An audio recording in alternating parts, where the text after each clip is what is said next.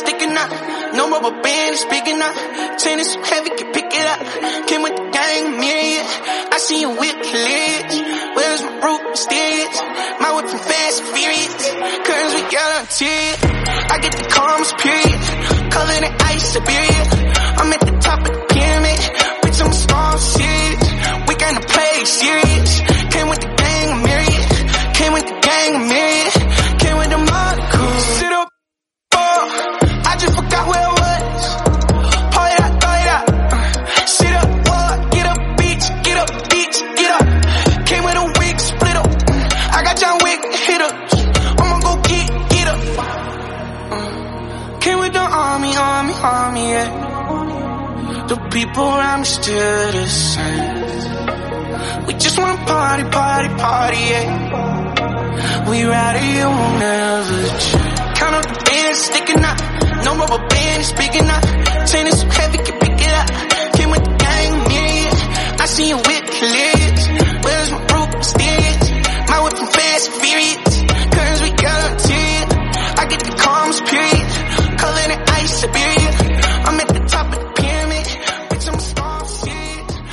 Gentlemen, my name is Shane Smith, the uh, purveyor of all things organic poison, and today I'm here with Tyler Ferguson, my brother-in-law. Uh, how are you, Tyler?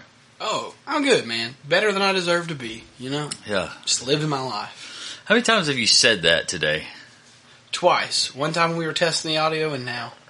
So, is there a reason why you say that? What's the What's the meaning behind that? Man, I I don't I don't know. I'm not the best person in the world. I don't deserve to to live the best life, to live a great life. I live a great life, you know, no worries. That's that's a neat thing. Yeah, man. I've never heard it, someone say it like that before you said it. Heard an elderly person say it one time and it stuck, you know. Okay, Drew Brees, he's gone, right?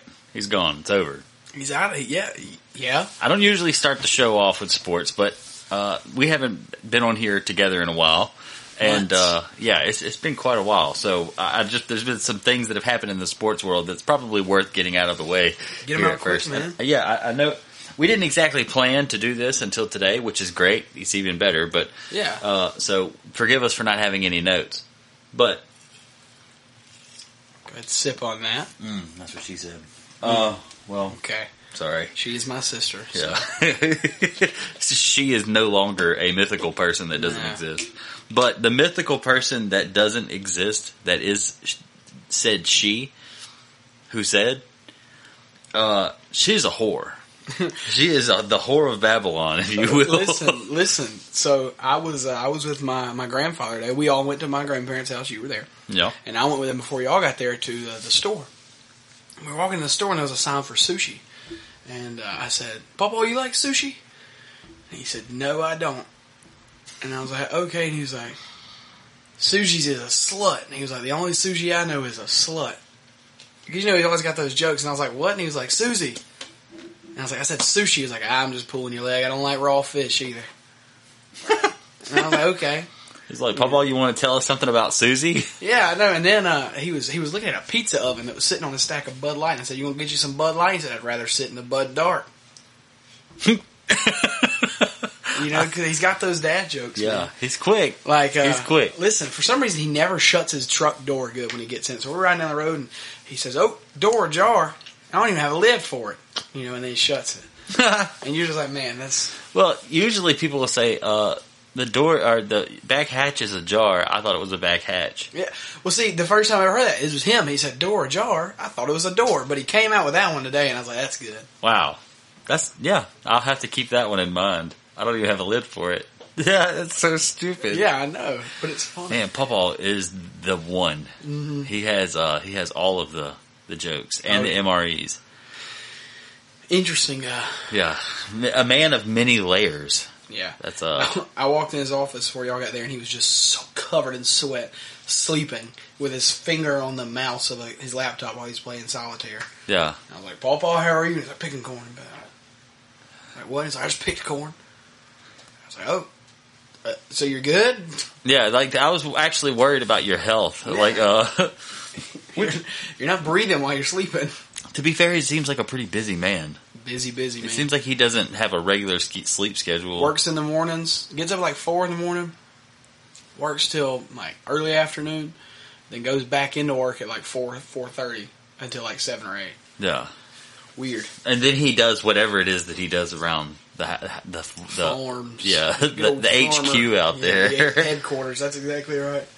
Man, that's crazy. But we were talking about something before we got into that. I'm Drewzef Breeze. Drew You- Brees. all you said was his name. Yeah, Drew Brees. He's gone now, right? So, Yeah. uh, have you watched? I think they played a game yesterday. Uh, today. Today, did Yeah. you watch it? Yeah. Uh, no. Uh, we were together when it came on. Oh, see, I, I Uh, don't, didn't, didn't even know. Yeah, I was. I watched some highlights. Jameis Winston looked really good. Uh, he threw an interception, but it really wasn't his fault. Uh, Taysom Hill looked like trash. Taysom Hill is just a, not a good quarterback, and I've said it from the beginning. I don't like him. Oh my god, I don't like dude! him. I don't, oh listen, my god! Listen, no, I don't like him as it a, starts so soon.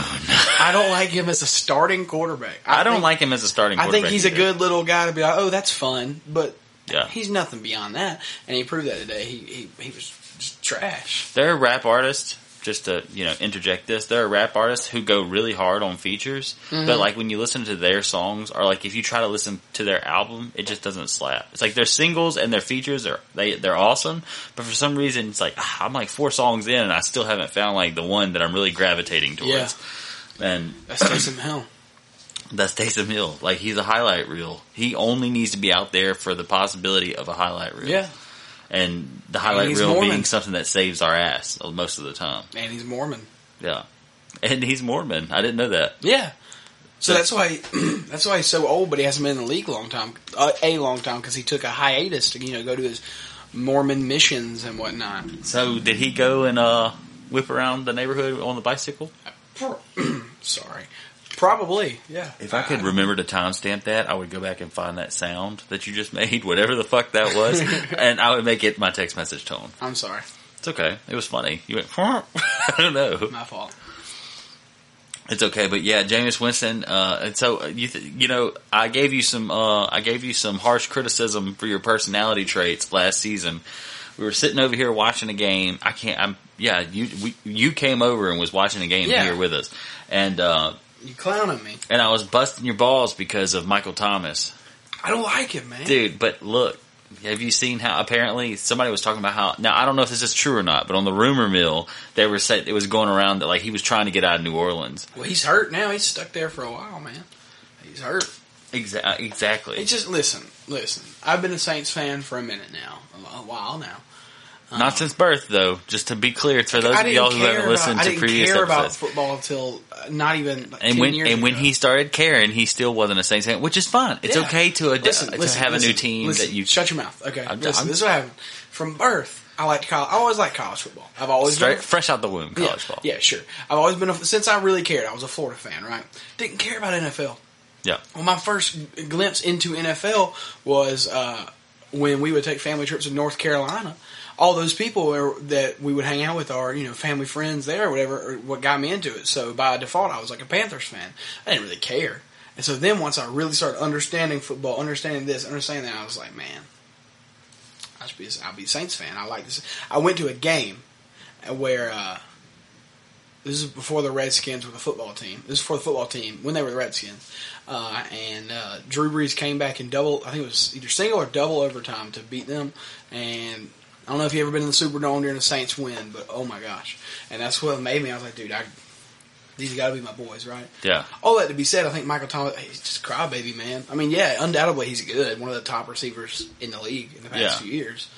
But just annoying, man. But it's kind of like how a lot of us Conor McGregor fans are like starting to see like the, the rainbow has started to decline. Leave him alone. Look, it's like it's like the the it's the winds have started to sh- to change. Like the times are changing, and it has to happen. And we'll get to we'll talk about him in a Yeah, minute. man, we'll we'll, talk talk about him in a minute. But I'm just saying that it's like maybe Michael Thomas is uh maybe his his day in the the sun has come and gone, or spe- especially in New Orleans. Hopefully. I'm just not a fan, man. I'm he could win a Super Bowl. I'm not a fan. Yeah. Win them a Super Bowl because I'm just not a fan. Yeah. So do you think Jameis Winston's going to be able to take us to the playoffs? You think Jameis Winston has a better chance of taking us to the playoffs than Teddy Bridgewater would have? If Jameis Winston, That's a good question, right? That's a good question. I just came up with that one. if. Jameis Winston can throw 35 3,500, 4,000 yards this season. 26, 27 uh, touchdowns. You know, minimal amount of interceptions. That's a lot of caveats. That's a lot of that- caveats. That's an average quarter. That's average quarterback stuff. Well, not 26. right. Let's say he throws 21 touchdowns, 3,500 pass yards. I feel like that's not a crazy amount asking for a guy you want to be your franchise guy, right? It's not. It's not a lot to ask. I don't think. If he can do that, I think they can make the playoffs. I think they could.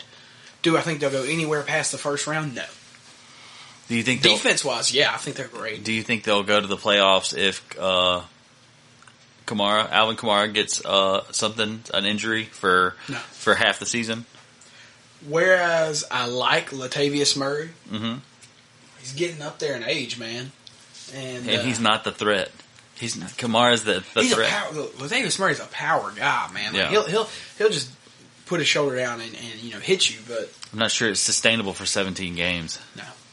you know, like if you're the sole, if you're running all those plays yourself. Listen, defensively, I still think they are a top tier team. I really do. Like I, I still think they have a very good, if not elite, defense. Offensively, they just I, I don't know. I feel like they could. I feel like even though like they've had some good years since you know 2010, they've had some good years in the past decade. I feel like they can never get their offense to where it needs to be. No, 2010 was last year. They had their no, no. I take that back. They've done pretty good since then, man. The They've had a the- couple the of years. Screw over against the the Rams was the last time their offense was there. oh my god, I forgot about that. Yeah, that mm. was the last time their offense was there. You know, I had a I had a really good defense mechanism. We we was chatting about football when that happened. I'm pretty sure Brittany was pregnant with Gideon. I think so. Yeah. or had just had him. I can't remember if we lived here already or not. Because I, we went to see Underoath when they were playing the Rams the first time in the actual season that year, and they beat Yeah. them. So she was still pregnant with Gideon yeah, because in the next season, I think they just straight up lost in the second round. The Saints did. But it's because it's been a season because COVID. They didn't make the playoffs. Did they make the playoffs Well, this past season? The COVID season. uh, no, hmm, I don't. They didn't go far either way. No. Yeah, but they did it. Gideon wasn't- more. So it was the 2018-2019 season. Yeah. Yeah. Yeah. Yeah. Yeah. Yeah. Yeah, so that that makes sense. yeah. Uh, anyway, but yeah, they they uh they just like it's like they can never get their offense right. I mean, it's like what are you supposed Yeah. to do though? I mean, they are their own team, and I don't know how market caps work, but it doesn't really matter. I don't really care to know. As a fan, I shouldn't have to know. But good luck to the Saints this year, I guess. Yeah, I'm Uh, I'm kind of where I'm at right now with football. Is like, man, I just want to watch some interesting, fun football. I want to see certain guys succeed. yeah, This is a lifelong Florida fan. Kyle Trask, Florida's quarterback, that I thought was going to take us. As, yeah, he took us as far as he possibly could. sure. He's with Tampa Bay right now. He's a backup. He's getting a lot of praise from Brady. I'm trying to see him succeed, right? Yeah, a lot of people want to see Garoppolo succeed too. Yeah. So like more than Hey, anything, Garoppolo did. He went to the Super Bowl though, didn't he? a few years ago, Yeah, San Francisco. he might be backing up old the old rookie that got drafted though, man. Damn. I mean, so what? But still, he did He's go. still he still he still went to the Super Bowl for what it's He worth. He did. He got and got clapped. his he got wrecked in the Super Bowl. yeah, he got clapped. yeah, he did. Oh my goodness. Yeah, but uh who went this last year to the Super Bowl? I can't remember.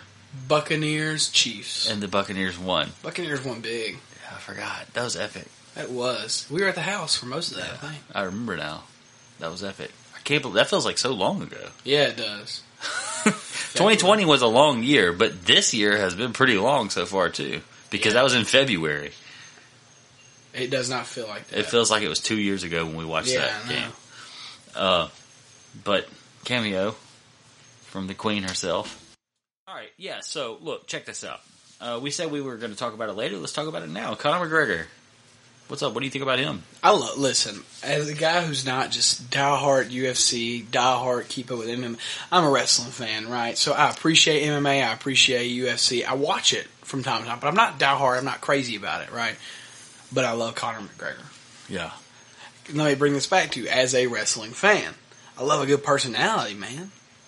And that's it. Conor McGregor. Conor McGregor reminds me, and if if you didn't, if you never really watched wrestling, you're not going to know what I'm talking about. But Conor McGregor reminds me of the amped up, real life version of CM Punk in 2011. Do you remember? Yeah, that was you a- that was a good time. The, the pipe bombs, pipe Yeah. bomb CM Punk. That's Yeah. what he reminds me of. when he like was you you would start to hear about him actually having in like internal battles with the company. Yeah. and his ass would still come out there, and the whole crowd would just be like losing it, and it's like he's the anti-hero. Yeah. you know. Well, it was like it was like so kayfabe means fake. It means story. Right, right. Nothing he would like towards the end, like every or not towards the end, but in the middle of it, because I mean, he still stayed like two or three years Yeah. after.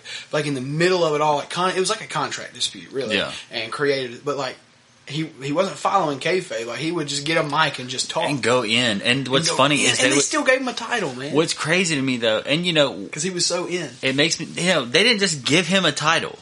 When he was on his final run, he held the title for like forever. It was like two years. Throughout- and listen, and they made a big deal about it. They're he like, won the title, right? I don't even remember. I, I'll, I'll never forget this because it was one of the first few pay per views I ever uh, convinced my mom to buy. Yeah. Is it was You're fine. uh, it was him and John Cena. They've been feuding because John Cena is Superman and he's come, gonna come save the day. Yeah. They were like, Money in the Bank pay per view is coming up. CM Punk's contract ends at midnight on Money in the Bank. If he wins the title, he walks out of the company with the title. If so, they all the pressure was on John Cena to win it. CM Punk wins it. He gets in the crowd, blows a kiss to John Cena, walks out. Doesn't renew his contract. Does not renew his contract because they didn't actually renew it for a couple days after. Yeah. Doesn't renew his contract, so they they get they uh, they they get another title, uh, you know, Yeah. and they have a tournament to see who wins. It was actually the night Rey Mysterio won that on Raw, and then 30 minutes later they had John Cena beat him. Anyway, CM Punk renews his t- contract. They come back, clash. It was awesome. Oh man, that's It was amazing. awesome. I'll never, I'll never forget it, man. That was the most real wrestling had ever felt. As I go th- through life, like I revisit and start to watch, you know, keep up for three, four weeks, or you know, when back in that era, in the Randy Orton, John Cena era. Oh, yeah. During that era, I watched months and I probably watched for about a year Yeah. or two, and so I caught up with. A, but all it takes is about two or three weeks, and you're caught up on all the main well, listen, drama. Listen, you want to know this? Just you saying you watched a lot in that era. You know AEW, the new company, All Elite Wrestling. They're a couple years old. They started because you know they had a Wednesday night show. Shout out to Jason Galt. Jason Galt is big on AEW. I love AEW. Yeah. It's so interesting. Listen to this. So they have a Wednesday night show, Dynamite. And then they have a Friday night show. They just started this past Friday, Rampage. Yeah. So one thing they do cool that WWE doesn't do is they're in cahoots with the other companies, and they're like, "Hey, your contract, you can go wrestle independent. You can go wrestle at TNA, which is now Impact." Right. So their main champ, who's been in the Japan scene for years, Kenny Omega. He's, Yeah, he's he was the like guy. the one of the first guys on there, wasn't he? Yeah, he's the guy, right? He wins the AEW title. Then he goes wins a title in Japan, and, that, and then he was the Impact, you know, TNA Impact World Champion. He's been feuding with the old man Christian. You remember Christian? Yeah. Edge and Christian. Yeah. Well, you know his his name he goes by now in AEW is Christian Cage. Friday night on Rampage, not even the main event, like the third from the main event. I'm sitting there watching. They're, they're, it's their mat for the Impact title on AEW. Yeah. Dude, he hits his finisher on a steel chair when the ref's distracted, throws the steel chair in the stands, wins it, man. So Christian finally got, he's finally getting like Yeah. a world championship, which he, he only got once in WWE for like five days. Yeah. So it's just, you know, He's not that charismatic. He's very bland, or he was. well, his name's Captain Charisma. well, he Yeah. he's like that stereotype douche, like kind of like how it's all it's all on how they pushed him, man. They never pushed the guy to be Yeah. what he was because he was he's my all time favorite. Well, I think I mean if if Edge can be popping, then Christian Edge is still popping. Yeah, he's I popping mean, right forever. now. He's old as dirt. He's Yeah. he's still on, man. Dude. I you know it's it's it, I go on and on for days about wrestling. I think well, good because I, what I was going to say. We're coming back to Conor, by the way. Yeah, yeah, we'll yeah. come back to Yeah, Conor. yeah, yeah. But something I will say is pretty interesting about AEW is almost they're more along the lines of like, hey, we'd rather help out, and this is how it's been since I first heard of AEW. We'd rather support all these all the community as opposed to just trying to monopolize. Yeah, it. so Tony Khan, his dad is the owner of the Jaguars. Um, he, the Jacksonville Jaguars football team, they're both millionaires. He said, "I'm a wrestling fan. I want to start an alternative to WWE. What TNA was wanting to be in the beginning, just an alternative. Hey, we're not going to compete. Which well, now they're basically AEW competing. Yeah. Um, but they're like, listen, dude, go anywhere else. This is your home, but go anywhere else. Build these companies up. And dude, you might remember Dean Ambrose from WWE. He's going by his Yeah, uh, yeah. his independent I, wrestling I, I was. John wa- I want to say I was watching the night that he came out. Probably. Oh, I streaming it here. yeah, 2019. So, Jason, I'm telling you, my boy. I said shout out my boy Jason. Jason is really big on it. He's always talking to me about it. He wanted to go on uh, trip to I think Chicago? Hopefully, he's still going. when yeah. CM Punk's gonna come back, I Yes. want to go. I want to. oh, yeah, he said he's got tickets. Dream. Dude, you and Jason just need to link up and go together. I saw him at Gideon's birthday with a Bullet Club shirt on. I was like, dude, sick shirt. And he just didn't. He was like, thanks, man. He walked away. So, oh man, he, Jason, he probably didn't even think you knew. If he knew that you knew, I then he knew. might probably would have sat there and be like, "Oh yes, I this knew, is Jason. life." Jason's listening right now. I knew. Tyler's I knew. telling you. He's confessing. He said, "I knew." But it's all good. Anyways, back to it, man. Yes, dude, he just built because like there's nowhere else. Like WWE now, they finally mention AEW every now and then. But like before then, man, people go and WWE doesn't push them because they have so much star power. They just die. Yeah. But now there's somewhere for them to go. Yeah. And it's, Oh, yeah. It's just Cody Rhodes. And Cody Rhodes is the man, dude. Dude, I bet you. Listen, and he was nothing in. WWE. listen. They pro- he was he was a simp. He was a loser in WWE, and He had potential. He had a couple runs, like He- with his Intercontinental title. I don't know if you remember this. He had like a mustache. He called Yeah. himself Dashing Cody Yeah. Rhodes. He, oh, he was awesome. he he is Captain Charisma. If you Dude. ask me, Well, you know he was going to retire. I think I told you this. yeah. Uh, a couple weeks ago on Dynamite, he was like taking his boots off. He was like announcing his retirement. He got attacked by a guy that WWE just released because they didn't have nothing for him, even though they just brought him back from an the, injury. who was the guy? Uh, his name in WWE is Aleister Black, but his name now is Malakai Black, Yeah, and he's he's a real deal, man. that's real awesome, real deal, dude. man. That's he reminds me of if like a heavy metal band was a wrestler. Okay, cool. So he's pretty cool, man. if heavy if a heavy heavy metal band was, Yeah, dude. I don't know, man. you know, the WWE had that guy Slater. Heath Slater, little redheaded Yeah, guy. yeah, yeah. He One came, man he came, band. He came with the uh, the NXT guys, but that was a- Nexus. Nexus. That's Yeah. what it was. You're good. I've been hitting. I hit that mic twice now. I remember I hated Nexus, but dude, at the time, whenever uh, what was them boys? All the three ones. We was just talking about Jon Moxley and the other two. Uh, the Shield. The Shield. Roman Reigns, Seth I Rollins, and Dean Ambrose. them, dude. I hated them too, man. Until I got older, and I was like, I, I appreciate like heels and baby faces and all this stuff. You know, good guys and bad guys. Yeah. And I appreciated more. And I was like, this was genius. Yeah. Oh, of course it works. But the, th- the only reason the thing about it is, you know, what's really hurting and probably like, okay, it's what's hurting the the WWE is the fact that they're Brock Lesnaring, or excuse me, they are Roman Reignsing Brock Lesnar. They're like, look, people will be so angry that they just will keep watching because they want him to lose. Listen, Brock, Let Lesnar. It- Brock hasn't been on really since the pandemic started much. I'm sure. He lost his WWE Championship, the WrestleMania, like right after the pandemic. I'll tell you who's hot. Roman Reigns. So let me tell you. Is he popping now? Let me tell Mind you. I had uh, So, full yeah. disclaimer. I haven't Okay, been watching. So let me tell you. I know you haven't. So that's what I'm going to tell you, right? That's what I'm here for.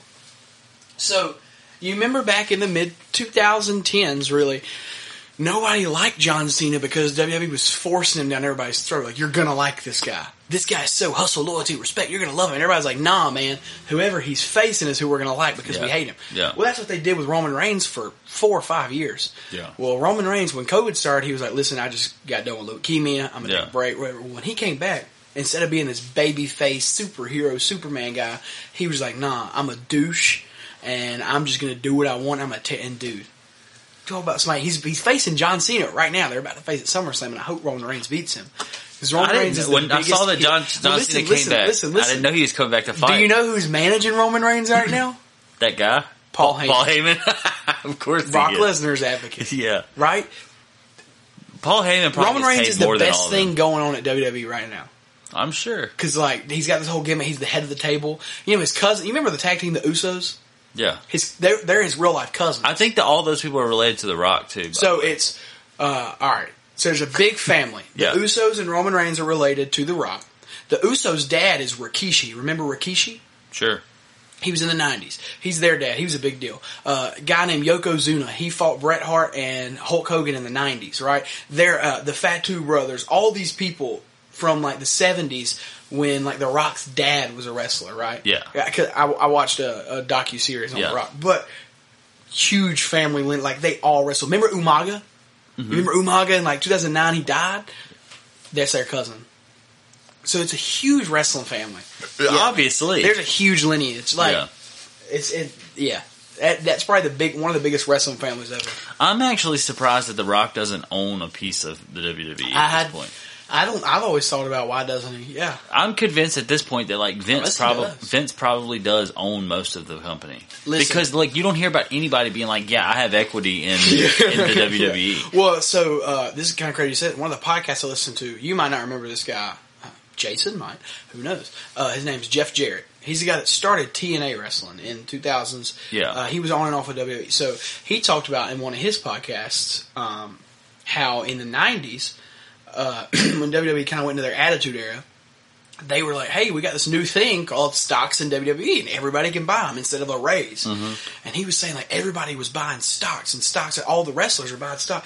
And then, uh, not only would Vince McMahon release those wrestlers, he would buy out their stocks. Oh wow, He was like, "So yeah, I had all this money in stock. Vince McMahon comes to me and offers me money. I can't refuse." yeah, like buys like double, Yeah, pays double. He's like, I can't refuse that. He takes us and then he releases. He fires me, right? And so it was just like, what? Uh, but yeah, no, I'm ready for him to retire and Triple H to take over. Triple H, uh, Paul Levesque is his real name. He's been running NXT for years and it's been great. Yeah. Until Vince McMahon has come in and kind of, uh, Vince McMahon's just old man. Talk about somebody who's kind of out of it. yeah, out of the loop, Yeah, hard to keep up with now. senile. Yeah, I mean, he's like 80. Dude's been doing it. Still could beat both of us up. You ever seen him? yeah, Jacked. dude. I mean, he's been he's been old since I was young. So Yeah. I mean, I Yeah. mean, uh, I've been young since he was old. yeah. Hey, Hey. Conor McGregor. Yeah. Uh, There's so- about four people that are going to enjoy the last 10 minutes. Well, no, that, that would be. I'm, I'm, gonna, I'm gonna put that in the, the notes. I'm gonna be like, look, we're talking about WWE for a little while. I'm gonna let everybody know. Look, we could do a whole whole episode on just that. Anyways, Conor McGregor, I love him, man. I love his personality. I love what he brings to the table. listen, Uh, listen. I'm about to. I'm about to crush your dreams. When I'm, he- when I'm- he was- I'm really about to hurt hurt your feelings. when he was ragging on old boy about his wife, that was Listen, awesome. dude. That's awesome, he says. Listen, dude. He told. Okay. I'm just going to lay out a little scenario. This is one, th- one thing. Conor McGregor, after the fight, somebody said something, and uh, Khabib, who Yeah. we most people who know who Conor McGregor is knows what happened between him and Khabib. If not, you should YouTube it. Uh, Stay in the loop. Stay, stay in the loop. It's a big deal. You could actually look up a documentary called Location, and it's location spelled with a K instead of a C. Watch it, and it is literally like the entire encompassing of what happens during that fight. It's worth watching. That's or cool. before and after. It's like a two hour doc on the whole thing. You should watch Sweet. it. You would yeah, I think I will. Uh, but Says the guy who's not going to watch it. No, I'm just kidding. I'll watch it. Anyways. Uh, but no. So he tell Khabib replies to Dustin Poirier and says on Twitter, and you know says good always defeats evil. Yeah. You know something something. Yeah, I saw basically, that. I saw congratulate. that. Yeah. And then Conor replies with, uh, so good COVID oh, I saw father this. evil. Yeah, it was. Khabib, for those of you who don't know, Khabib Nurmagomedov, whatever, however you pronounce his last name, he his father passed away. His father, who was like his his right hand man, like his it was his his idol was his father, Yeah. and he's a very different kind of people than us. They grew up in a completely different society than we live in. Yeah. like his father was a big deal to him, whatever, and Conor just dissed him because he he died less than a year ago. Yeah. He, Khabib pretty much retired because his father died. Yeah. So here's my opinion on that. That's a little too far, right? That's too far. Okay. All right. In the wrestling world, I'm gonna take this back real quick because it's what I know, man. You remember when Eddie Guerrero died? Yeah. When Eddie Guerrero died, uh, one of the first feuds out of Eddie Guerrero's tra- I mean, Eddie Guerrero was loved. He had he a huge wrestling family. Rey Mysterio and him were cousins. I think it was his uncle. Anyways, the first feud they had was Randy Orton versus Eddie Guerrero. And the whole thing was Randy Orton was like his his persona was I'm a legend killer. I kill the legends. Yeah. Right? Well, he was like he come he comes out like a few weeks later. and He's like I didn't have to kill this legend. He OD'd himself, but he had permission from the family, right? So if this was kayfabe, right? I'd Oh my yeah, God. yeah, dude. Well, see, Randy Orton went on record a few weeks ago on a Kurt Angle podcast. He was like, I was not comfortable with that, but Eddie Guerrero's wife said Eddie would do anything to further a storyline. Yeah. he was, you know. But anyways, Eddie was a uh, wild man. Yeah, man. Um, but anyways, all that to be said, if this was fake, you know, if this was a wrestling, I'd be like, dude, Conor is the man. Oh man, absolutely. But it's a little much, dude. Yeah, like Right, if you knew for a fact that these guys were drinking beers out back, like, dude, we are Exa- killing this. Exactly. With each Exactly. other's And they're like, wives man, there the and stuff. Yeah. is- yeah, no. But that is that is not the case. Listen, There's a listen, line. Listen, I have to tell you, there's more. Okay, so Khabib does a, a podcast with Mike Tyson Hasbullah.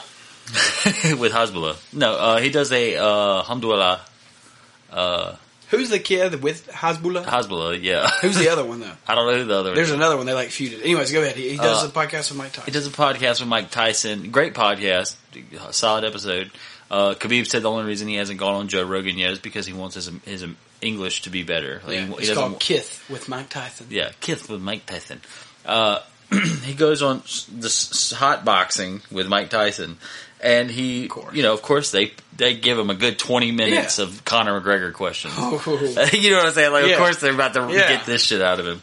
Mind you, Khabib looking at him. Side note: Khabib looking at him, he's definitely put on at least twenty five pounds. Like he has been like, "Yeah, bitch, I am retired. I'm rich, and I'm helping out my homies. That is all he's about right now." it's a life though, man. Absolutely. With that being said, he goes on there and he says that he thinks that Conor, you know, obviously he's like, you know, he didn't, he wasn't just trying to shit on Conor. They asked him about it. He care, he told it exactly how he thought. He didn't say too many words about it. You know what I'm saying? He Yeah. obviously has no respect for Conor McGregor. Yeah, But and he said something along the lines of, I, I don't, that these things don't bother me. He said, what bothers me more is the fact that someone feels that way. He's like that you feel like you should, you have to say something like that for whatever reason. It's like, I want, I would like for you to be, you know, more at Yeah. peace wh- wherever Yeah. you are than being like, why are you that? To you know the power and the potential you have Yeah. to and the reach that you have, and you're saying something like that. That's crazy. Like you just like you sound lost. And he basically, you know, go look it up yourself, read it. It's you can read it real quick. All the touching things. Conor McGregor gets on there, and they're almost like opening a window for Conor McGregor to like, you know, feel a little bit of vindication. Yeah. Well, instead, instead, because Conor's in a bad spot, you know, it's like he's he's in California. I mean, obviously he's a, millionaire. He's not in that bad of a spot, but he's bro- broke his leg. He's lost to the same guy twice. He made showed his ass a bunch of times. Like this is a moment for him to not necessarily. He doesn't have to reply. Come back down to it, He doesn't right? have to reply to this. He could just shut up and just keep doing what he's doing. Yeah. Focus on his thing. No, he says, "I want to eat his fucking children." Conor McGregor tre- tweeted, "I want to." This is a quote. I want to eat his fucking children, and he was basically like, "He's a rat, just like his dead father." Blah blah blah. Like all this, like it's like, oh my god, what are you doing, dude? Just shut up. Like all like you people. Same thing with Trump. It's the same thing with Trump. Like quit tweeting. All you have to do is stop tweeting. Put your phone down. He said, I want to eat his effing kids. I can't believe he said that, dude. I would be so scared to say it because that's how people. That's how people kill you. Yeah. Yeah. That's what, that's what he says after the, after Khabib could have been way more heinous on him. Because, listen, this recent spat is literally child's play compared to what Conor, well no, him saying he wants to eat his effing kids is, is, is crazy. But like, all the stuff that happened before this, back when they were fighting, there was a brawl in the arena after they fought. Like I don't, Yeah. I don't know if you remember that, but it was like think I there, do. was a fight in the Khabib's people. Khabib jumped out of the ring and went to go fight this dude named Dillon Danis. Jumped out the ring and just started like swinging, and all of Khabib's people got inside the, the cage and started trying to jump Conor McGregor Nah. and just popping him from all different directions. Bam! And you know all of them boys can I fight. remember that. I all remember of them that can now. fight. Yeah. And it was like, what's crazy though is like all these dudes got in there, and the only people that were protecting Conor McGregor was security. It's like, where's all of Conor's boys? Like, they should have been there. They were there when he was throwing the dolly through the window at the bus. I remember that. You know the mo- the most memorable Conor McGregor fight I'll ever remember in my life, though. I think What's that? it was when me, you, Brittany, and uh, one of y'all's buddies went to Buffalo Wild Wings. We were there for man. about four and four. and a Yeah, half because hours. Conor McGregor was the goat that night. Yeah, he, well, listen, we were there for like what four and a half hours. We Yeah. we had, I remember my check alone was like fifty bucks because I got like nachos, drinks, wings. I was like, this is one of the best nights ever. yeah, you weren't even buying. You weren't even buying beer. No, It's yeah, like- y'all were. I can't imagine how much y'all's chicks. But but I was like, man, oh man, we're gonna get three or four rounds of a good. Nah, man, Conor goes in there and just decides to end uh, Cowboy's life, man. Yeah, I'll never forget that. I just, I'll never forget that because I was so like disappointed because, how, but I was also like, man, that was awesome. That's the beauty of something like MMA, dude. Yeah, man. Okay, here's one for you. Here's another one regarding Conor McGregor. Okay. Daniel Cormier is a fat mess, getting into worse condition by the day. God bless him. Show up drunk at media events the very day before he was in the booth calling my fight. Drunk at a media event working the day before being a commentator on the biggest fight in history. It is a sackable offense for a commentator to be drunk at a press at press work the day before commenting the big fight. Dreadful. Get it together. Belching in the mic at a press event and and all. What the fuck? the day before com- commentating a f- commenting a the the big fight. Is this guy serious? Disgraceful. Your back situations just mental too. Your back situations just mental too. Your weight and the way of life is abysmal. And now drunk at work the day before you commentate a McGregor event, pitiful. Con- congrats, Jon, on his head kick KO anniversary over you. Good. All- Jon Jones beat Daniel Cormier before he became a commentator. Yeah. Uh, good always defeats evil. Wasn't sure you were evil. Fakes. So, and this is uh, tweets that were all back to back. Those were all mul- three tweets. Is all that, and it was all back to back, and they were deleted. You want to know my opinion on that? When I'm done. Okay. Now, Conor is mad at Conor is mad at Daniel Cormier because Daniel Cormier said that Conor needed to get help, Yeah.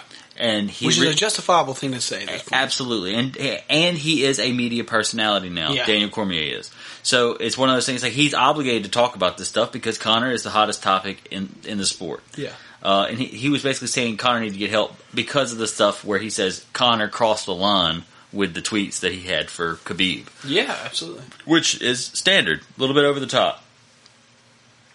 Yeah, so I, I can't find the, the quote here, but uh, there was a, a, t- a moment there where uh, Daniel Cormier more or less said back to Conor McGregor, he was like, "Hey, look, you know." You can be as mad at me as you want, but you don't need to be worried about me. I was like, I, I, Yeah. all I am as a commentator. You need to be worried about those boys in there kicking your ass every time you get in the ring. Yeah. It's like because you've won one fight in the past five years, and you're the, still the biggest name in the sport. So you're turning a little bit more into a circus act every single time you get in the ring. It's crazy to think about. He's only won one. Dang.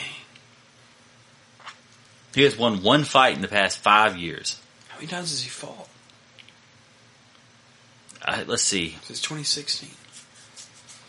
I'm trying to remember who the last person. The last person he beat was, I think, Chad Mendes. Okay. Okay, not that wasn't the last person he beat. He beat He Chad. Mendes, and then he went out and he fought uh, Floyd, Yeah, he lost to Floyd. and then he lost to Floyd, and then he then he fought Khabib. Nobody won that Floyd fight, in my opinion. Yeah, that's Anyway, okay. so then he lost to Khabib. spoken like a real Conor fan.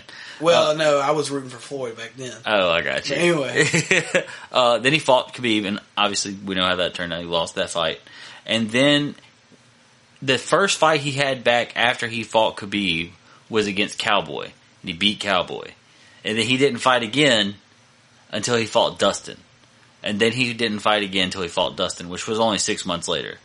Okay. So, but I mean that Chad Mendes fight, that Chad Mendes fight.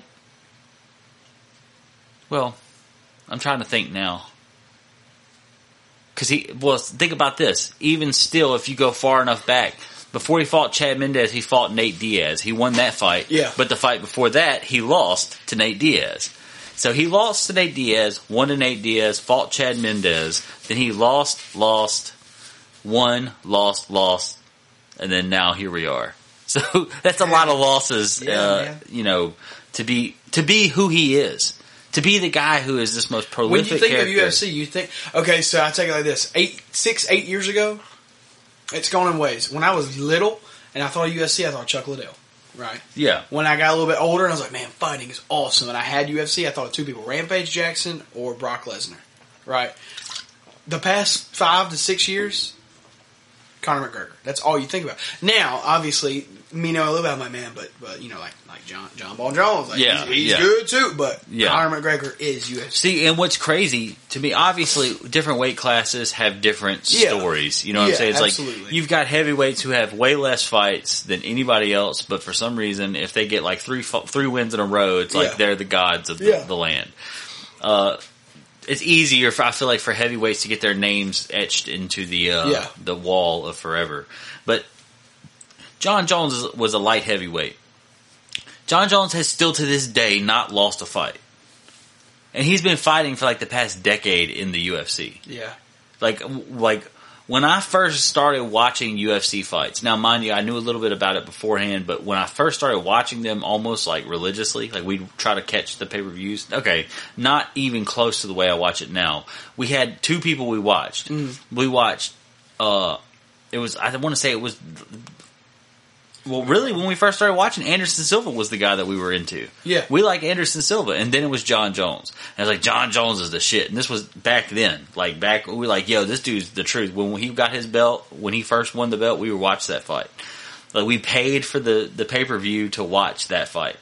Not, you know, not that we steal them now or anything, but, you know, uh, but we paid for that fight.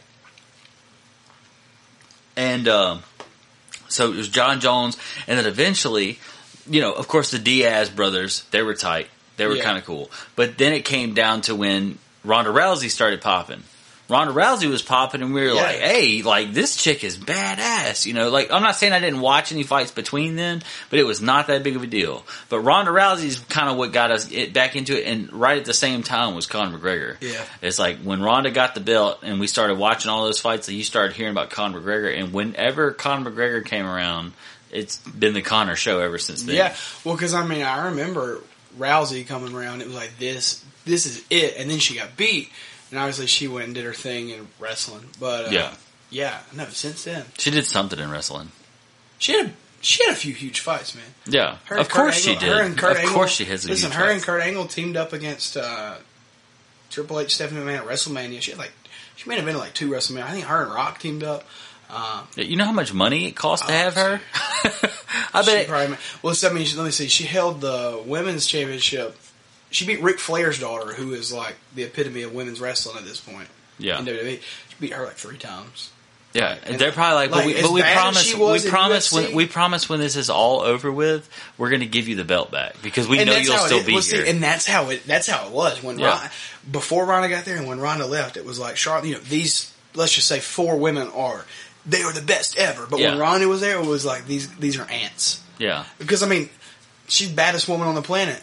Even in kayfabe fake world, right? Yeah. She's the baddest one because she is. There's Yeah. no denying it, Yeah, right? You know she could actually Exactly. beat those girls' asses. If I, if- okay, let's put it back this.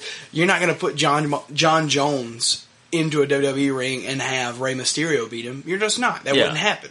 Same with Brock Lesnar. That's why he's such a enigma when he comes is because in real life, He's busting you up. He's Yeah, breaking your neck. He's yeah. getting you to the ground and fucking you up for sure. Like he's a he is a wrestler. Yeah, I will say this: one of the craziest things I ever saw happen um, in WWE, I'll never forget it, was Brock Lesnar's. You know, he's he's in the ring, him and Paul Heyman. You hear Rey Mysterio's thing song out. Oh, here we go. He's about to get killed. Freaking Rey Mysterio walks out. Cain Velasquez walks out. right Yeah, behind. yes. That was cool, man. That was short. Dude, and it COVID, like a COVID dream. ruined it. COVID. They had a match or two, I think. Yeah, but, but that's But it I don't thi- I think so that's why he didn't stay was Yeah. because of the fact that it was like this isn't going to work. They had a lot of things going on, Oh, they and they probably could not afford. to- 2019 was a good year, and 2020 looked like it because Edge won the Royal Rumble. Like it was going to be. He returned after. I don't know if you remember though that whole scenario with the Royal Rumble that had been done before with him. They had done that before with With him, Edge? where he was injured, retired, or whatever, and he came back at Royal Rumble, and then he won. No, so he had not retired. Uh, But listen, I feel like we talked, we argued about this before. Prob- but listen, or I've argued about listen, it with somebody. Listen, when you talk about we're going back to wrestling, I promise we'll get on to another topic in a minute. You're fine. But, Just as good. but uh, when you talk about wrestling, and as sad as it is, there's only so many scenarios you can make up. One of the best scenarios is I've been injured for six months. I'm going to come back to this huge match and win it's one of the biggest matches of the year. Oh wait, John Cena came back, won it. Right, uh, 2011. No, that was Alberto Del Rio. Uh, different people have like come back from uh, injury, and that's like their moment to shine, right? Mhm. Or that's the moment. A lot that's when AJ Styles debuted. Like that's the moment a lot of big stars debuted, Right. right? Uh, Edge won the. Edge didn't win the Royal Rumble that year. He did win his WrestleMania match, and then he had to retire. Um, but uh, he won the. Yeah, he got injured from like a neck injury, Yeah. which is what ended up retiring him. And he came back and won a Royal Rumble in like I want two thousands, like ruthless aggression area, like somewhere between 05 and like twenty ten. I really can't. I can't remember. I think life it might have been 2010. I think it was twenty ten. The main event was the annual 30 co- competitor Royal Rumble match, which featured wrestlers from all three brands. Edge, the 29th entrant, won the match by last eliminating John Cena. Yes. God, that was so long ago, Yes. dude. I can't even believe that. Yeah, because I remember watching that. And they were paying for that. No, no, because no. WrestleMania 27 was the first pay per view. Uh, Edge explains the difference between his 2010 and 2021. When he showed up, when he showed up in 2010, it was a big deal because Oh, people yeah. were like, "Oh shit, we thought he was gone." yeah, Like I remember, but he hadn't announced his retirement or anything. Mhm. He was just like, it was just like he's hurt. Yeah, I mean, I, I'm That's all- the difference. I'm, dude- I'm thinking back to then. Yeah. I was only so interested at the time anyway, but I remember that being such a big deal that he came back because I watched the next day. Well, I watched Raw the next day. He's one of the biggest. I think about like how Jeff Hardy's loved by even people that are, have only very casually watched wrestling. They're like, oh my god, that's Jeff Hardy. Same with Edge, dude. Yeah, I don't know how you feel about Jeff Hardy, but I've never met someone who doesn't like wrestling that doesn't uh, love him. that that was they, their heyday, like the big their big moments. Uh, they got popping like, or they started to fade away right when I got back into wrestling. In- faded, when the John Cena and the Randy Orton Yeah, drama was See, Jeff. Hardy wanted- because CM Punk was like, uh, like Isn't I don't he want was straight edge, long hair. Yeah. So Jeff Hardy beat CM Punk. It was I, I'll never forget. It was an episode of SmackDown, beating for the World Heavyweight Championship or WWE one of them. And then if not long after, it was released for the last time because you know drugs. And he showed up in TNA. Yeah, Um, they didn't give. They're like, hey, we we set we provide meth in the Yeah. back room. Yeah. Just pull up, family. He said, "Dude, well, listen. Have you ever heard of Victory Road 2011? No, Just look it up on on your on your laptop right now, and I want you to read what if it says. Look up Jeff Hardy Victory Road. Okay, look, I'm about to look it up. Okay, so uh, I found I found uh, an article. I don't know how long ago this was written, but it says Jeff Hardy and Sting incident hitting rock bottom in in, in TNA. And it says, uh, it was apparent quite immediately that something was wrong with Jeff Hardy. His music played out in the arena, and a considerable amount of time passed before he appeared through the curtain, 45 seconds to be exact. Hardy always had an aura about him and how he moved, but this wasn't the charismatic enigma being the eccentric, his, being his eccentric self out there. He was too offbeat. So, Yeah. you, you apparently have a first hand experience. Yes and no because uh, the the podcasts I've been two of the main podcasts I've been watching lately Yeah. are podcasts with a guy Eric Bischoff who uh, ran TNA. He ran WCW uh, when it was you know huge, Right. And then Jeff Jarrett who was the creator of TNA. So I've I've gotten here you know both and just other stories. TNA signed Jeff Hardy knowing, hey, he's not in rehab. Uh, he is a drug addict. He is still an alcoholic. Yeah. But he's Jeff Hardy. He's gonna bring Yeah. he's gonna bring in fans. He ain't got nothing else to do. Yeah, so it was him and Sting, and you know Sting is I mean he's been, he's been in the biz forever. He is a veteran, right? Yeah. And it's like they said. So in the podcast I listened to, they said Jeff Hardy was like still in his locker, like a hundred yards away from Gorilla, which is where they stepped to walk out. Right. And you know, it says music played and nobody saw him. And he kind of stumbled in there, and uh, Eric Bischoff says when he Sting realized what was happening, and then everybody else started realizing because he was. They said he was, and you can look at the video. He was so drunk. He didn't even like. I mean, like couldn't even stand. He was just like he's like sitting on the turnbuckle, like falling down over. Um, his, Oh his, my God. Because he did always, always did his face paint. He always had full face of paint Yeah. it looks so bad, right? You know, this uh, was so Eric Bischoff goes down there and it's like yada yada yada, making it seem like you know it's supposed to look like that. Yeah. He's like, this guy can't even walk. He's not your champion. Yada yada. So then the match starts and Eric Bischoff tells Sting, he's like, pin him. You know, now force the pin. So this it's crazy because like if somebody wasn't know wrestling was real and then they or they thought it was real and they saw this, they'd be so confused because uh, Jeff Hardy goes to throw it because he's so he goes to throw a real punch. Like Yeah. he- he's like, all right, match time. You know, so he starts the match. He goes to throw a punch. S- Sting doesn't even hit like his finishing move. He like kicks him in the chest. Jeff Hardy kind of like you know sells it like he's supposed to, and then Sting just throws him down with all of his might, puts all of his weight just on Jeff Hardy's neck to where his shoulders can't get up, and he's kicking out. Like he's trying to you know kick Yeah. out, but the ref knows too, so they just count on to three. Sting walks out, and then he was released right after that. Everybody, it was just crazy because it was like, Oh my this guy God. that everybody loves shows up. Wait, when you get a chance, just watch the video. Plastered, and so you know Who was supposed to win? I don't remember if they said who was supposed to win. I want to say uh, Jeff Hardy, but because I remember it wasn't for a title, it was just for it was, Epic. That's a huge epic. match. Yeah, that's epic as fuck, and and then it gets just ruined, just absolutely ruined. Dude. He showed up, pla- and then after that, he went on, was like, you know, that was that was my rock bottom, yada yada, whatever. But ridiculous, man.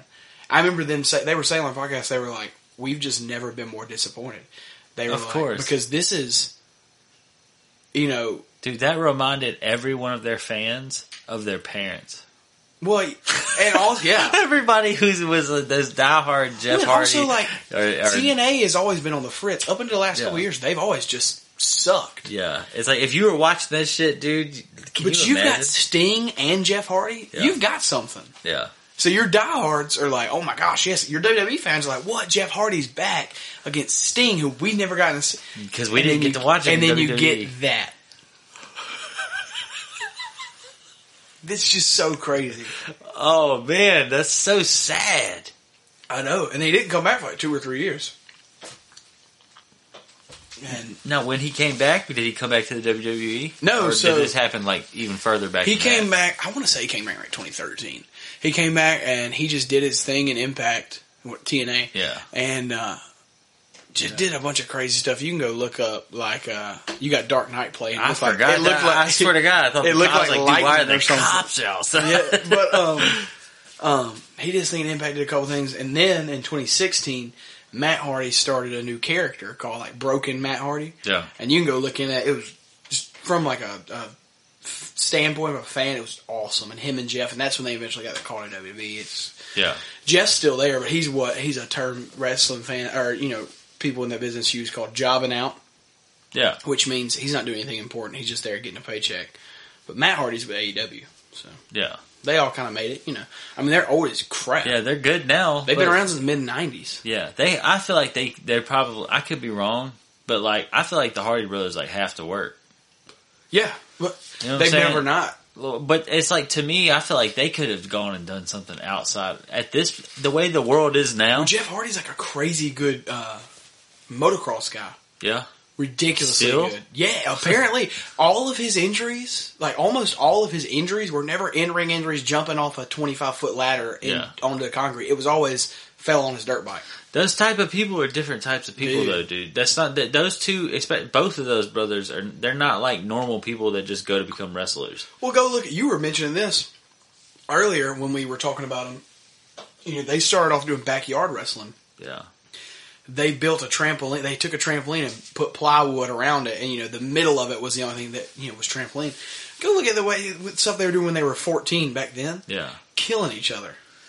So they've always just been ridiculous. yeah. And that also, but that kind of pay, like pays to understand like why so many people like them. You know, certain, exactly. A certain You're always going to get something crazy out. middle of America people who have like kids that like their backyard has a trampoline in it and they're not like uh, out playing soccer or Yeah. sports. You know, their parents aren't like don't have them in book club. Well, Yeah. guess what? They're hanging out with their other hooligan friends and they're doing crazy shit on the trampoline. Yeah. I can do triple backflips and kick somebody in the head. You know, let me do it all at Yeah, once. Yeah, well, Jeff Hardy does that in a, Yeah. yeah. as a 40 year old man, you know. Listen, No. this is the last thing I'll say, and then we can get off topic of wrestling. But if you Sure. are not a wrestling fan and you're like, you know, I want to get into wrestling, one of the matches that I would say go watch is Matt Hardy versus Jeff Hardy in the WWE and I Quit match. And this is actually Matt Hardy ended up quitting.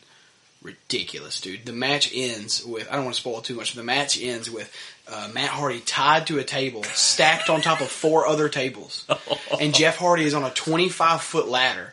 And they put the microphone on. He's like, I, I quit, I quit, I can't do it, I quit. Yo, they you to talk about killing each other, man? It's crazy. And he jumped. No, I, I can't remember if he jumped. Oh, he had to have. he jumped. had to have jumped.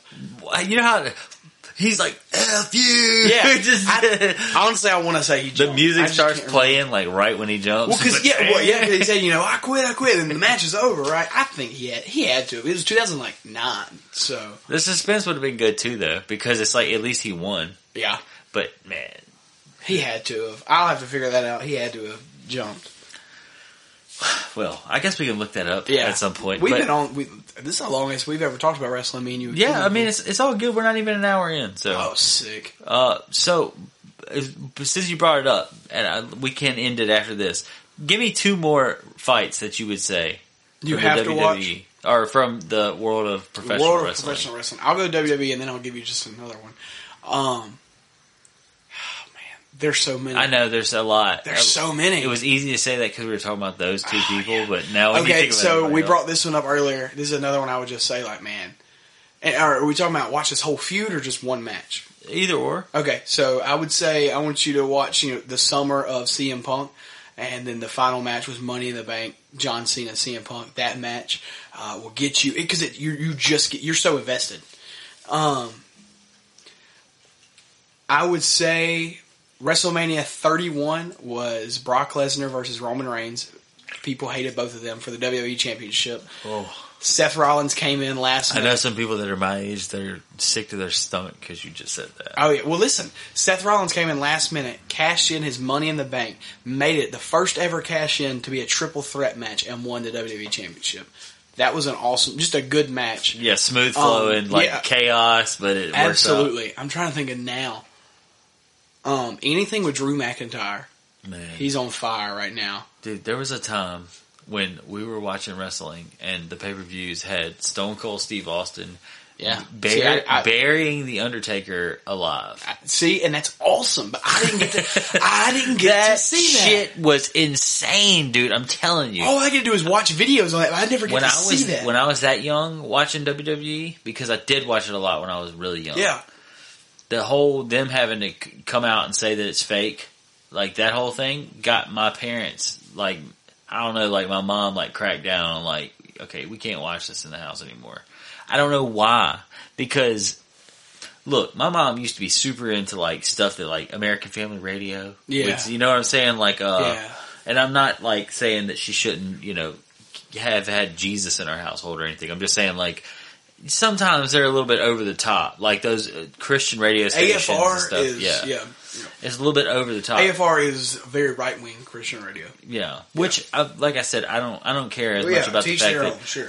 But it, the thing that bothered me the most, I do care, obviously, but for the t- sake of the conversation, me growing up, like we weren't allowed to play Pokemon. We Yeah. couldn't, you know, we weren't allowed to watch Dragon Ball Z. Now I don't know if it's because uh, the dude from AFR Radio said that we couldn't, but I do know that they had a big campaign about the WWE. I know they had a big campaign about Pokemon. Pokemon was like, it's pocket demons. Like, you can't play with Pokemons because it's blah, blah, blah. And it was like, my family wasn't super religious or anything, but it was like my mom, I think maybe she felt like she was kind of like a, like falling short on how to raise us. Yeah. So it was like, oh, maybe I gotta, she's like trying to overcompensate. And it's Yeah. like, no, we're not really bad kids or anything. Like, we just want to play with Pokemon. uh, Yeah. or, you know, read Harry Potter or Yeah. something. But I digress. That, but WWE, I watched it a shitload before they had that moment when it was like, I, they made the big thing where they're like, this is all fake. Everything about this is Yeah. staged. I don't know. There was probably more to it than that. I think it was a, a legal thing. Yeah, it was. Um, John Cena versus Rob Van Dam, 2006. You, I'm, I'm just thinking again. No. Um, they had a match for the WWE Championship. ECW's first match ever since being bought by WWE. Uh, hardcore fans, they if Cena wins, we riot. Where are all the signs? And uh, Rob Van Dam ended up winning. Crazy. Um, yeah, I was just sorry. I had, Dude. to, I had to get that off my mind. No. We could sit here and talk all day about. Are you oh, you need to watch this. Are you whatever." are you familiar with what a smooth transition is? Yeah. Yeah. Well, if you had to like give me uh, 25 words on the textbook definition of smooth transition, what would it be? Uh, smooth transition is a transition that is just so elegantly smooth. You don't even notice we're talking about another topic. I usually when I try to do those things where people put you on the spot and they make you explain something, Yeah. don't don't use the words they gave you. Okay. So just don't say smooth. Explain it without saying smooth. And easy. Define something without using Yeah. it to define it. Okay, so a smooth transition is an easy way to slide into the next topic. I guess you're uh What? what's what's the word I'm looking for? What's I what's the word I'm looking for? I don't know. You are you're not burying the lead, but you're saying the quiet part out loud. What are you getting at? Uh, do you know who David Allen Coe is? yes. Okay. okay, so David Allen Coe was a really, really popular uh, country singer. A really, really racist country singer. Yeah. yes, yes, okay. He was a really, really racist country singer. Uh, He was popular. though. yes, but Tennessee whiskey. he was one David of Allen the. Coe? He was like, let's just say that they had a starting five for those outlaws, like the Willie Nelson, Johnny Cash, Hank He Williams. was like, this guy would be the sixth man yeah, of the like, year. he was like six man. Yeah. I mean, at, at least to us in Mississippi, to, to my understanding, he was that guy. Yeah. Uh, well, David Allen Coe is also incredibly fucking racist. Now, I'm pretty sure I'm going to look him up here in a second, and they're going to be like, he actually wasn't racist. They're going to see some article where it's like, he wasn't racist. He loved, but like, no, he clearly had no respect. Like, people crack jokes. People were young. They laughed at jokes they shouldn't have laughed at. They were insensitive. And we grow and we learn, and clearly we were having an awakening these days, what have you.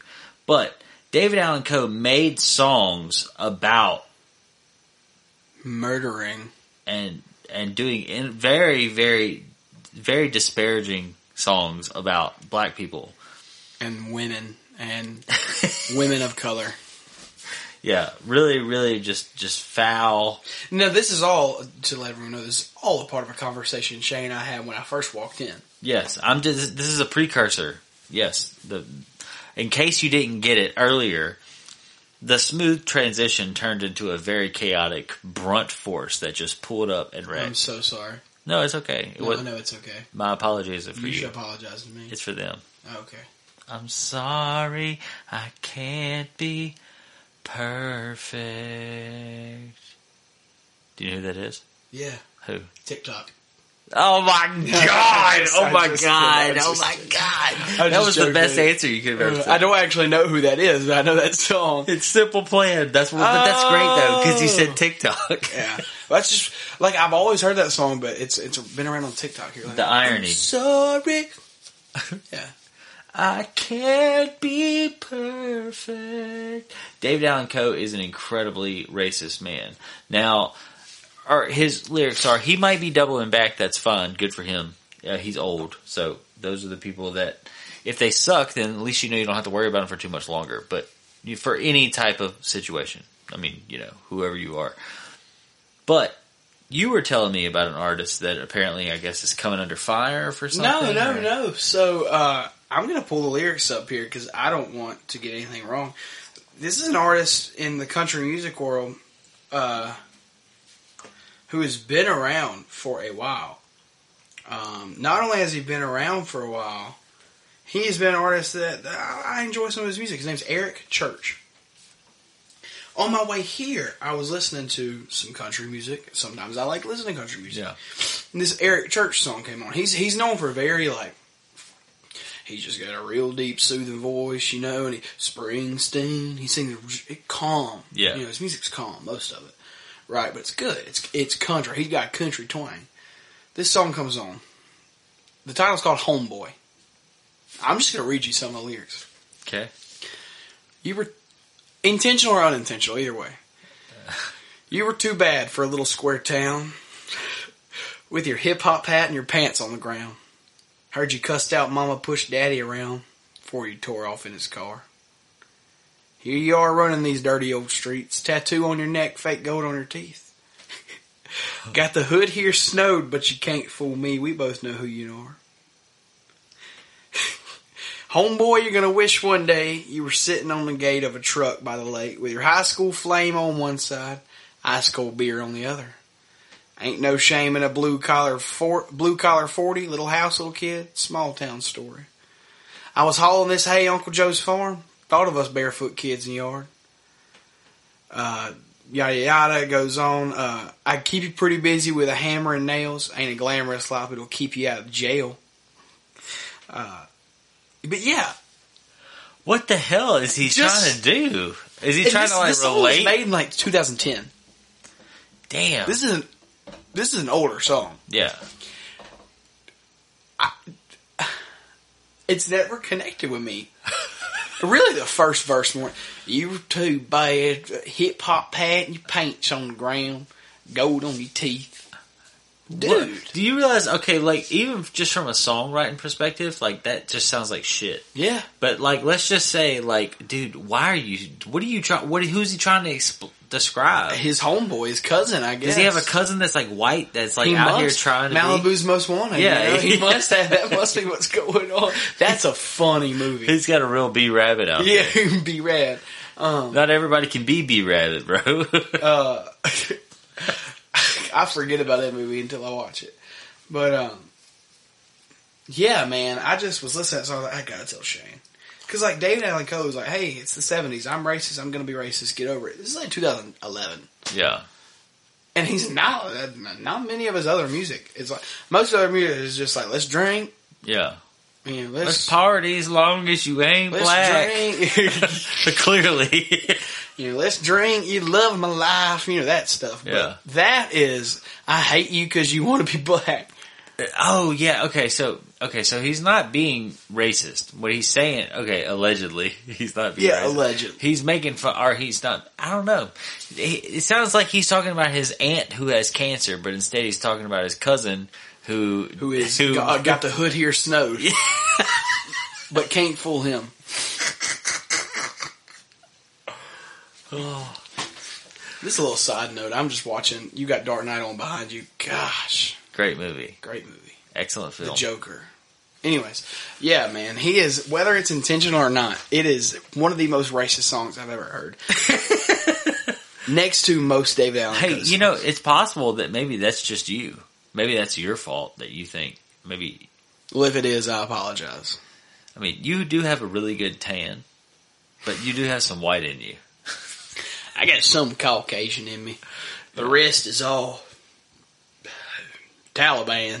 that's true. So people do listen. So my whole you're, life, you're closer related to Jesus than any of us. my whole life, people have mistaken me for like Mexican, of course, North Korean, Hispanic. North Korean because it was funny. Be like, ooh, Kim Jong. Um, yeah, dude, I hated it. Like, I You never told me this. and- You never told me about so this listen, okay, yeah, because I I kept it dark and depressed. If one of you guys is listening. I probably love you, but screw you, man. Because like Mexican was one thing I finally was like, yeah, yeah, say I'm a cholo, man. You know, Yeah. like that's you lean into it. But one thing I hated was, uh, what up, Kim Jong?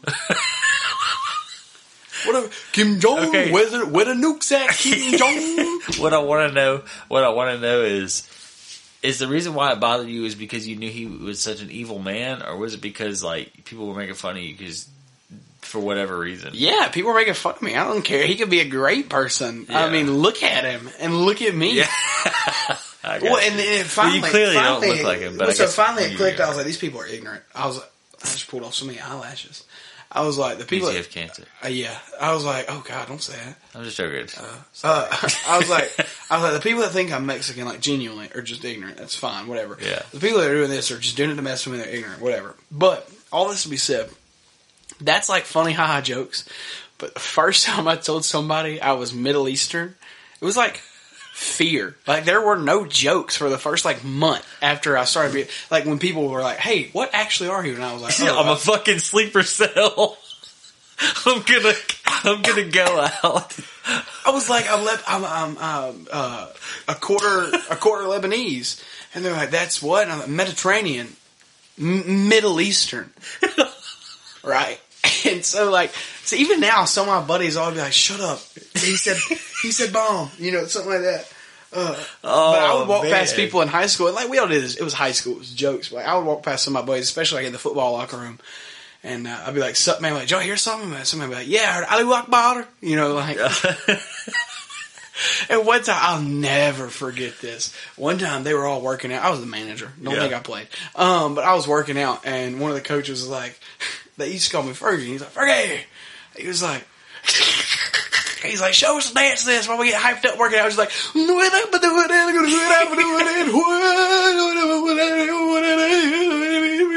and I was just, Oh my god! I didn't know what to do, but uh, but no, all that to be said, man.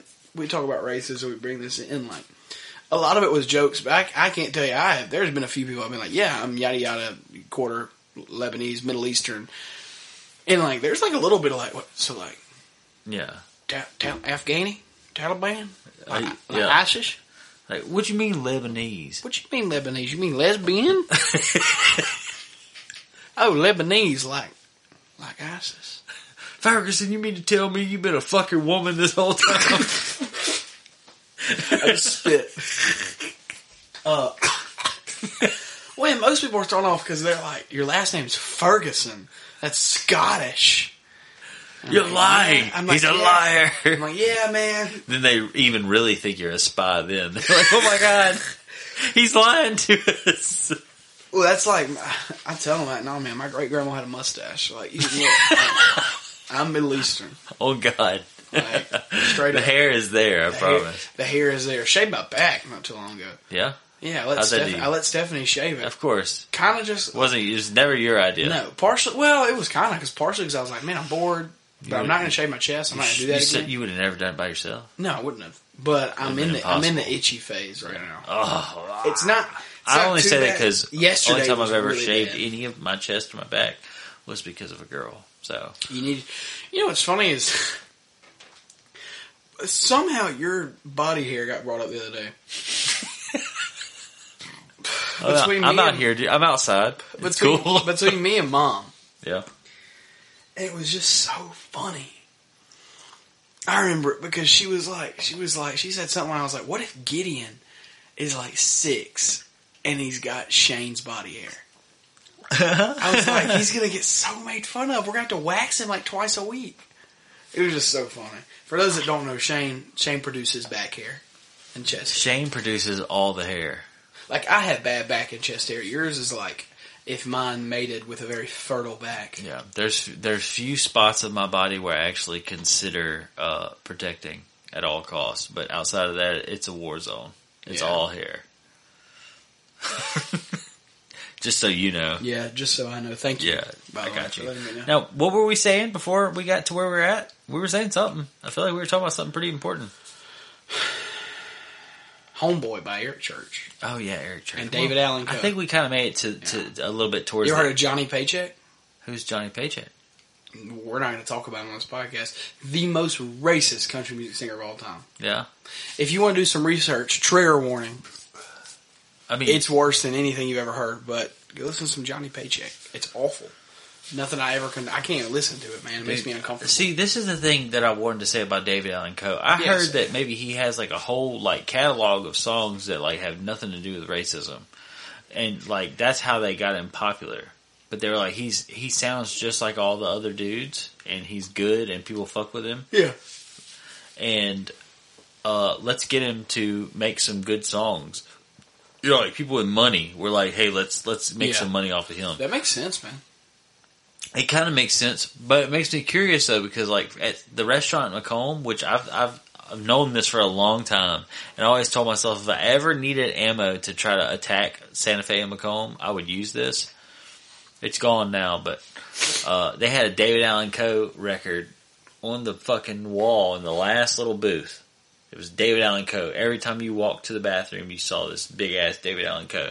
I'm talking about every single person on the planet went through there and they saw, and on the back of that record, it had four different songs that were guaranteed. I promise you that if any of those people heard that song, uh, any of those four songs, mo- at least eighty percent of the people that came there would not come there anymore. Yeah. They would be like, "There's no way." They had that good butter at Santa Fe dude. for their rolls. But um, I don't think anybody that worked there or works there currently should be judged by the fact that that record was on the wall. Yeah. I Yeah. just think it's funny. So that it uh, was let's in look at one of his most popular ever songs. It's called "If That Ain't Country." If that ain't country, it'll hurl up the Pope. He's talking about how country he is. You know, Yeah. you know, Daddy raised dogs and worked on cars. It looked like tombstones in the front of our yard. He built his house on a GI Bill, but it wasn't worth all he had to kill to get it. You know, well, I mean, literally, he says the N word hard R in that song. Oh my god. He's uh, you know, I don't even want to give the context, but he's talking about working hard, Yeah. and you know, he's working hard like that slur. Yeah. And it's like, dude, that's one of his most popular songs. If not, I mean, besides like "Take This Job and Shove It," that's probably his most popular. Yeah, Here. Besides That's David that- Allen and Co. Yeah. Oh my god. So besides that song, if that ain't country, it's probably his most popular. Now he's got like the ride, you know, it's a long hard ride. That's a good one, but it's about him meeting Hank Williams Senior in a car. Long story, but uh, um, yeah, it, it, that, that, like I said, that's like one of Homeboys, one of Eric Church's most popular songs. yeah. So we're just letting just a little bit of racist slip out in country. Every in between every Keith Urban song, we let just a little bit of racist slip out, just to let them know who they still are. You know, Yeah. We'll, we'll give you a Darius Rucker, but we're going to take away a David Allen Coe. You know what I'm saying? Yeah. oh my god. We'll You throw Nelly into two of our songs, but we also have to use the M word in three Yeah. of. You know? yeah. That's a trade off. I mean, it's, our, you just have to forgive our, our people of the past. I think that's what they're trying to say. Not really. I don't. I wanna don't think it has people. anything to I don't do wanna with say that. our people. I'm not claiming David Allen. Yeah, no, I He's know. not- he's not. Lebanese. I'm speaking from their point of view. You're Yeah. like, "On the end of the island, was it in a pussy, in a We hit. David Allen. Yeah. dude. Actually, Look, I tried to learn Arabic. Speaking of that, I, Yeah. I tried to learn Arabic when COVID first hit. That's the hardest language to master, Yeah. to learn. Oh, I can't imagine. I mean, Well, well, it's all like the like the, like the pronunciations. Like, even I, I can't remember anything because it just couldn't stick. It was so hard. That's what she said. Yeah. You know what else is a hard language to speak? What? Southern. Hey, Like these colors run deep, bro. so, I, I was able this summer to make, I would say, really good friends with a guy from England. Uh, he played soccer down here, and he's dating one of uh, a mutual friend of one of my uh, sister-in-law to one of my friends, and so I saw him like once a week, and like just a difference in things he would say and I would say. but We'd be having the same conversation. He'd be like, "Man," and you know, so he's taught me words now. So like, you know, when I'm talking about, "Oh, you such a bloke," you're a wanker, Yeah. you know, that's a little more Australian, you know. But but then like you know when I say something like, "Man, you're," I don't know, crap head. Yeah. Like I don't know, man. It's just little things like that. You dick like, nut. Yeah, well, he was telling me. I was like, "What's one of the most surprising things that, like, when you got here to the states, like three or four years ago, you were just like, what?" And he was like, "Mate," and he was telling me, he was like, "I go to McDonald's where I'm from. This is a bad British accent, but I'm Yeah. sticking with Yeah, it." yeah. He was like, "And I get myself a number one Big Mac and a large drink, and I'm full." I come here, I get myself a number one Big Mac and a large drink, and I got three meals. But he was just telling me, he was like, the portion sizes, he was Oh, like, you don't understand how ridiculous they are. And like, there was a few other things he was telling me about. It's ridiculous. He was like, our large fry, and their large, he was like, if you you go get a Happy Meal Yeah, and you get that fry, and it's like, oh, this is half a handful. That's like their medium fry yeah, compared to our, you know, baby fry. And he said it's just it's ridiculous. yeah. That's wild. It's kind of cool though. I. Yeah, I mean, there's a few other things. Obviously, I'm trying to remember. Do they have COVID passports? it just goes straight to the outro. it's like, do they have COVID passports? It's just the Seinfeld theme song. Yeah, You need a really cheesy theme song, like a. I, you know, we've talked about it. Hey, it's Shane on organic poison. Hey, it's Shane. If I could get the only way I would ever do that is if Richard Cheese would do it. I don't know if we've ever talked about Richard Cheese, but Richard Cheese Bill the- Murray. Get up, come on, get down with the sickness. Oh Get up, come on, get Okay, well that's like listen, listen. I saw a TikTok Open today. up your heart and let it And, flow uh, into me. You saying that it was a song, and Why can't you just fuck up and die? Get down with the sickness. Sorry. in like 19, Fuck you! I don't need this shit. Get down with the sickness. in like 1995 or 1996. The Here number two, the number two hit song ready to die. in the UK was Wonderwall, but Yeah. not by Oasis, by this group. And the song was really like, but maybe you're gonna be the one that saves me. Oh wow. And after all, Woo, baby, my Wonderwall. Oh wow, So like you could have that, and it was disgusting. It hurt my heart. that wasn't Richard Cheese, was it? I don't know, man. You're my wonder. So let me tell you about this young stud that I had on the uh, show the other day.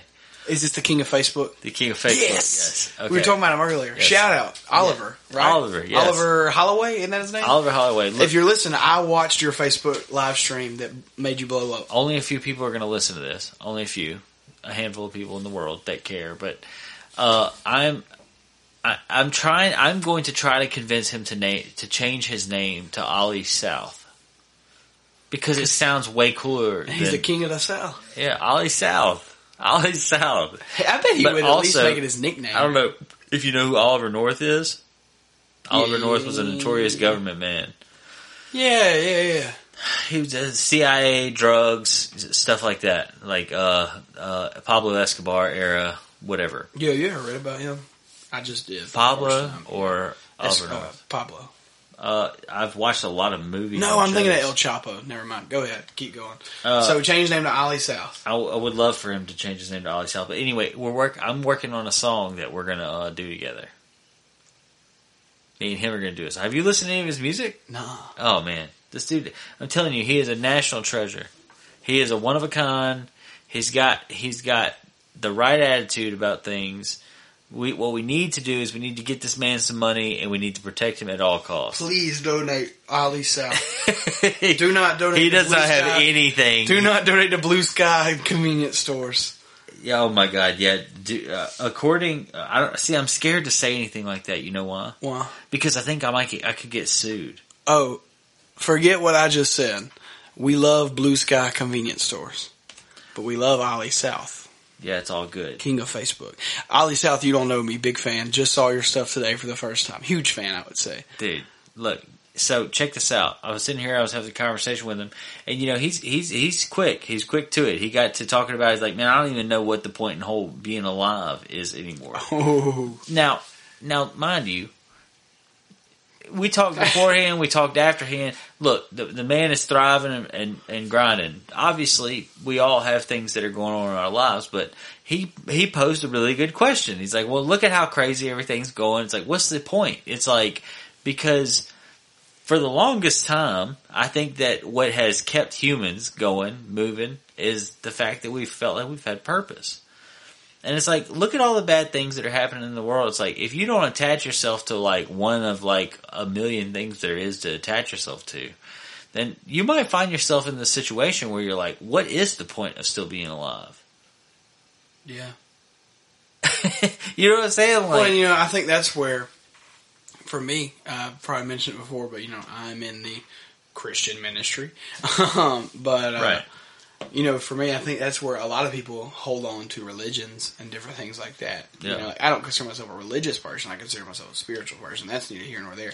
I think religion's crazy, but uh, you know, uh, people hold on to, to you know their to their beliefs they've always had because like right now, that's all you got, man. Yeah. Like that hope is all you got, you know. But like the hope to change, hope to make the world better, you know. Like Yeah. I got hope in me because you know I believe there's going to be a brighter day. But like some people don't have that, man. Yeah. And like if you don't have that, and then all this is happening, Yeah. I, I think there's been, I think there's been like a, a large, uh, like, the suicide rate the past year and a half has been ridiculous. Yeah, and you know, with people just in general, I think that there's been like a a, a boost in um, like people have been getting like we they somebody somehow throughout the past like two and a half. I honestly would say the past decade because it has been blowing up, but at least the past five six years, like it's like that some something has been massaging every American at least. Yeah. Every American has been getting their fight or flight m- muscles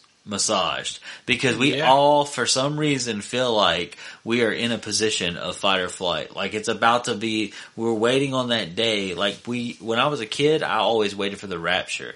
Because i grew up in church. I grew up with family that was either ridden with guilt or paranoia one or the other. And that is what made them always so adamant about being like we have to focus on like getting right before the, the rapture Man. before god comes back and blah blah blah and i'm like okay look when I got older, I thought to myself, I was like, okay, well, let's just say that's going to happen.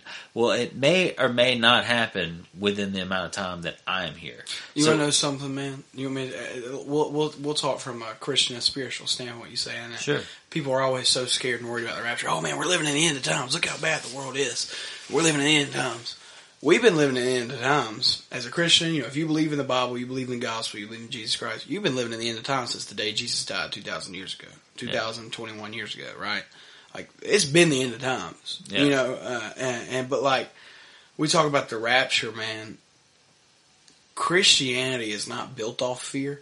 Yeah, You will never suffice if your Christianity was built off of fear. yeah, And so, like this fear of the rapture, if you're going, if you go into church and you're a non-believer and you're like, man, I, just, I don't care, I want to hear, it," and you hear the rapture, you hear about, you know, not only just the rapture, but like hell and all these scary, you know, the scary things because there are, there can be, you know, intimidating aspects. Of, yeah, yeah, it's scary, but like, I think about Revelation. You see people right now on Facebook doing like COVID and the vaccine and the mask of the mark of the beast. Reading Revelation when the beast cometh.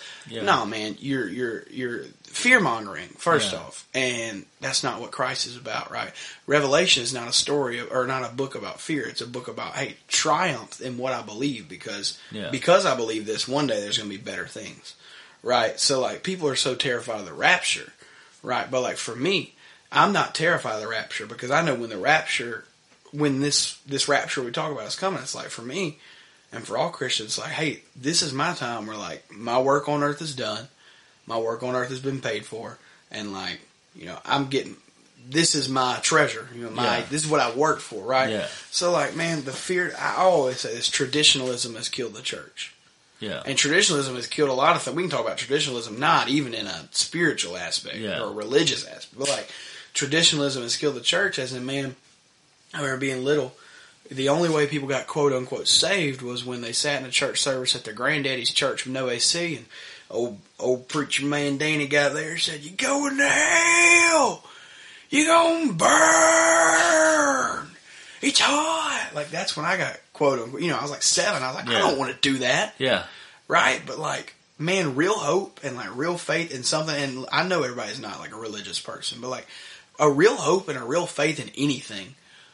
Even if you're an agnostic, you know, you don't believe in anything, it should never be, it can't be built off fear or it's not.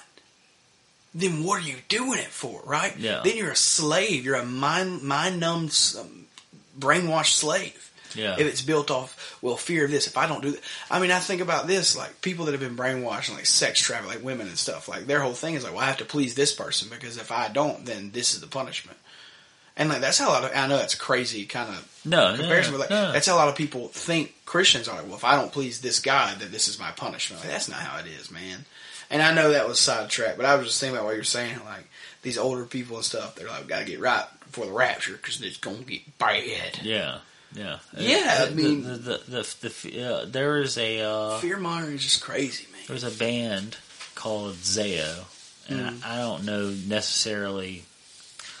I don't know necessarily that their album was named based off of that particular scenario, Uh-huh. but uh, they were they were at one point at least a Christian band, and they had an album called "The Fear Is What Keeps Us Here." Yeah. And I've always used that without knowing the full context of what the album is about. Which I've listened to the album, but I just I don't know the lyrics like that. Like I, Yeah. I just don't Yeah, know. yeah, I No, I know what you mean. deep. I know and you know, mean. metal music is poetic at times.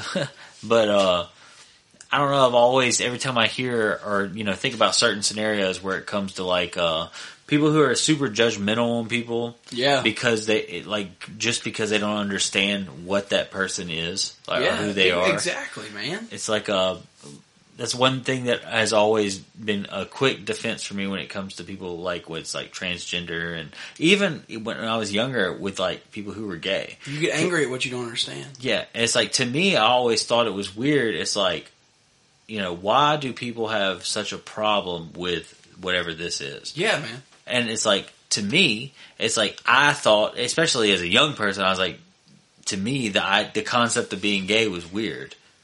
Yeah. you know what I'm saying? Was like, Yeah, yeah, that yeah. sounds pretty weird to me because I'm not. I'm, I'm attracted you to other g- Yeah. girls, you know. And then as time progressed, I was like, oh well, it's not really that weird to me. That's not that weird anymore because I get, you know, there's people apparently Yeah. out there that because I know now. Yeah. I know now Well- there's apparently people that are attracted to the same sex, and it's like so. It takes time, is what I'm saying. Like, Yeah. Versus, you know, me when I was 12 years old versus me as a 28 year old is a Yeah. completely different person and a completely different understanding. Well, you know, you saying that about like you didn't under, you know, people don't people get angry with they don't understand everything that. Like, man, I think about this is a term I've heard used a few times. You know, people that follow the colonized Jesus, the white man Jesus, right? Yeah. The white man's Jesus. Yeah, man. Like Christianity and uh, most religions, you know, whatever. There, there's no hate. It's not built off hate, right? The Christ you say you follow, that I follow, right, is not a hating person, not a love. You know, sure in Christianity, if you know, I believe, you know. I'm not going to get into this much, but you know, like homosexuality, homosexuality is a big topic. Like, no, no, Yeah. right? But there's still no hatred Yeah. right? I want to see my brothers and sisters succeed and and, and, and be happy, right? Like I, there's no hatred, Yeah. and there can't be, because once again, fear and hatred shouldn't drive a hope in a religion, right? Right. Well, this is, what, another thing I want to talk about when you talk about the fears. What keeps us here? Fear sells too. Yeah. So oh, like, Oh, absolutely. like I was, I've been doing this study in Revelation with a couple of my friends. You know, the Book of Revelation. That's why I brought it up earlier. But Yeah. the, the last topic we talked about with is a professor who's he, he's a professor in Revelation, in the Book of Revelation, and he talked about Mark of the Beast. It's a scary thing, Mark of the Beast, six, oh, six, Oh, every time. six, Yeah. right? Forehead or the Yeah. wrist. So he started talking about this, and he was like, "Let me get this point across. Fear sells. What sells? Three letters, six six six. I won't buy two Happy Meals because it costs six dollars. Right? He was talking about that. He was like, "Fear sells." Right? Well, six six six is the name of the beast. Is what he was talking about. Like different things like this, and he was like, "But he was all this to be said." He was talking about, he was like, fear sells. So the Tucker, he didn't say this, but, but he was like, you know, the Tucker Carlsons and these people are going to tell you that, and I look, I'm not left or right wing, I'm just telling you what I hear, right? Yeah. The Tucker, Car- Tucker Carlsons are going to tell you, and the Alex, uh, Joneses are going to tell you that what you're getting in your body, this vaccine, is the mark of the beast. Well, what I can tell you is the, the Christian God is not a God of confusion, right? Yeah. And, and, and and therefore, I don't think this many people would be so conflicted on if it was the mark of the beast. I also think the God that I serve is much bigger than a vaccine, right?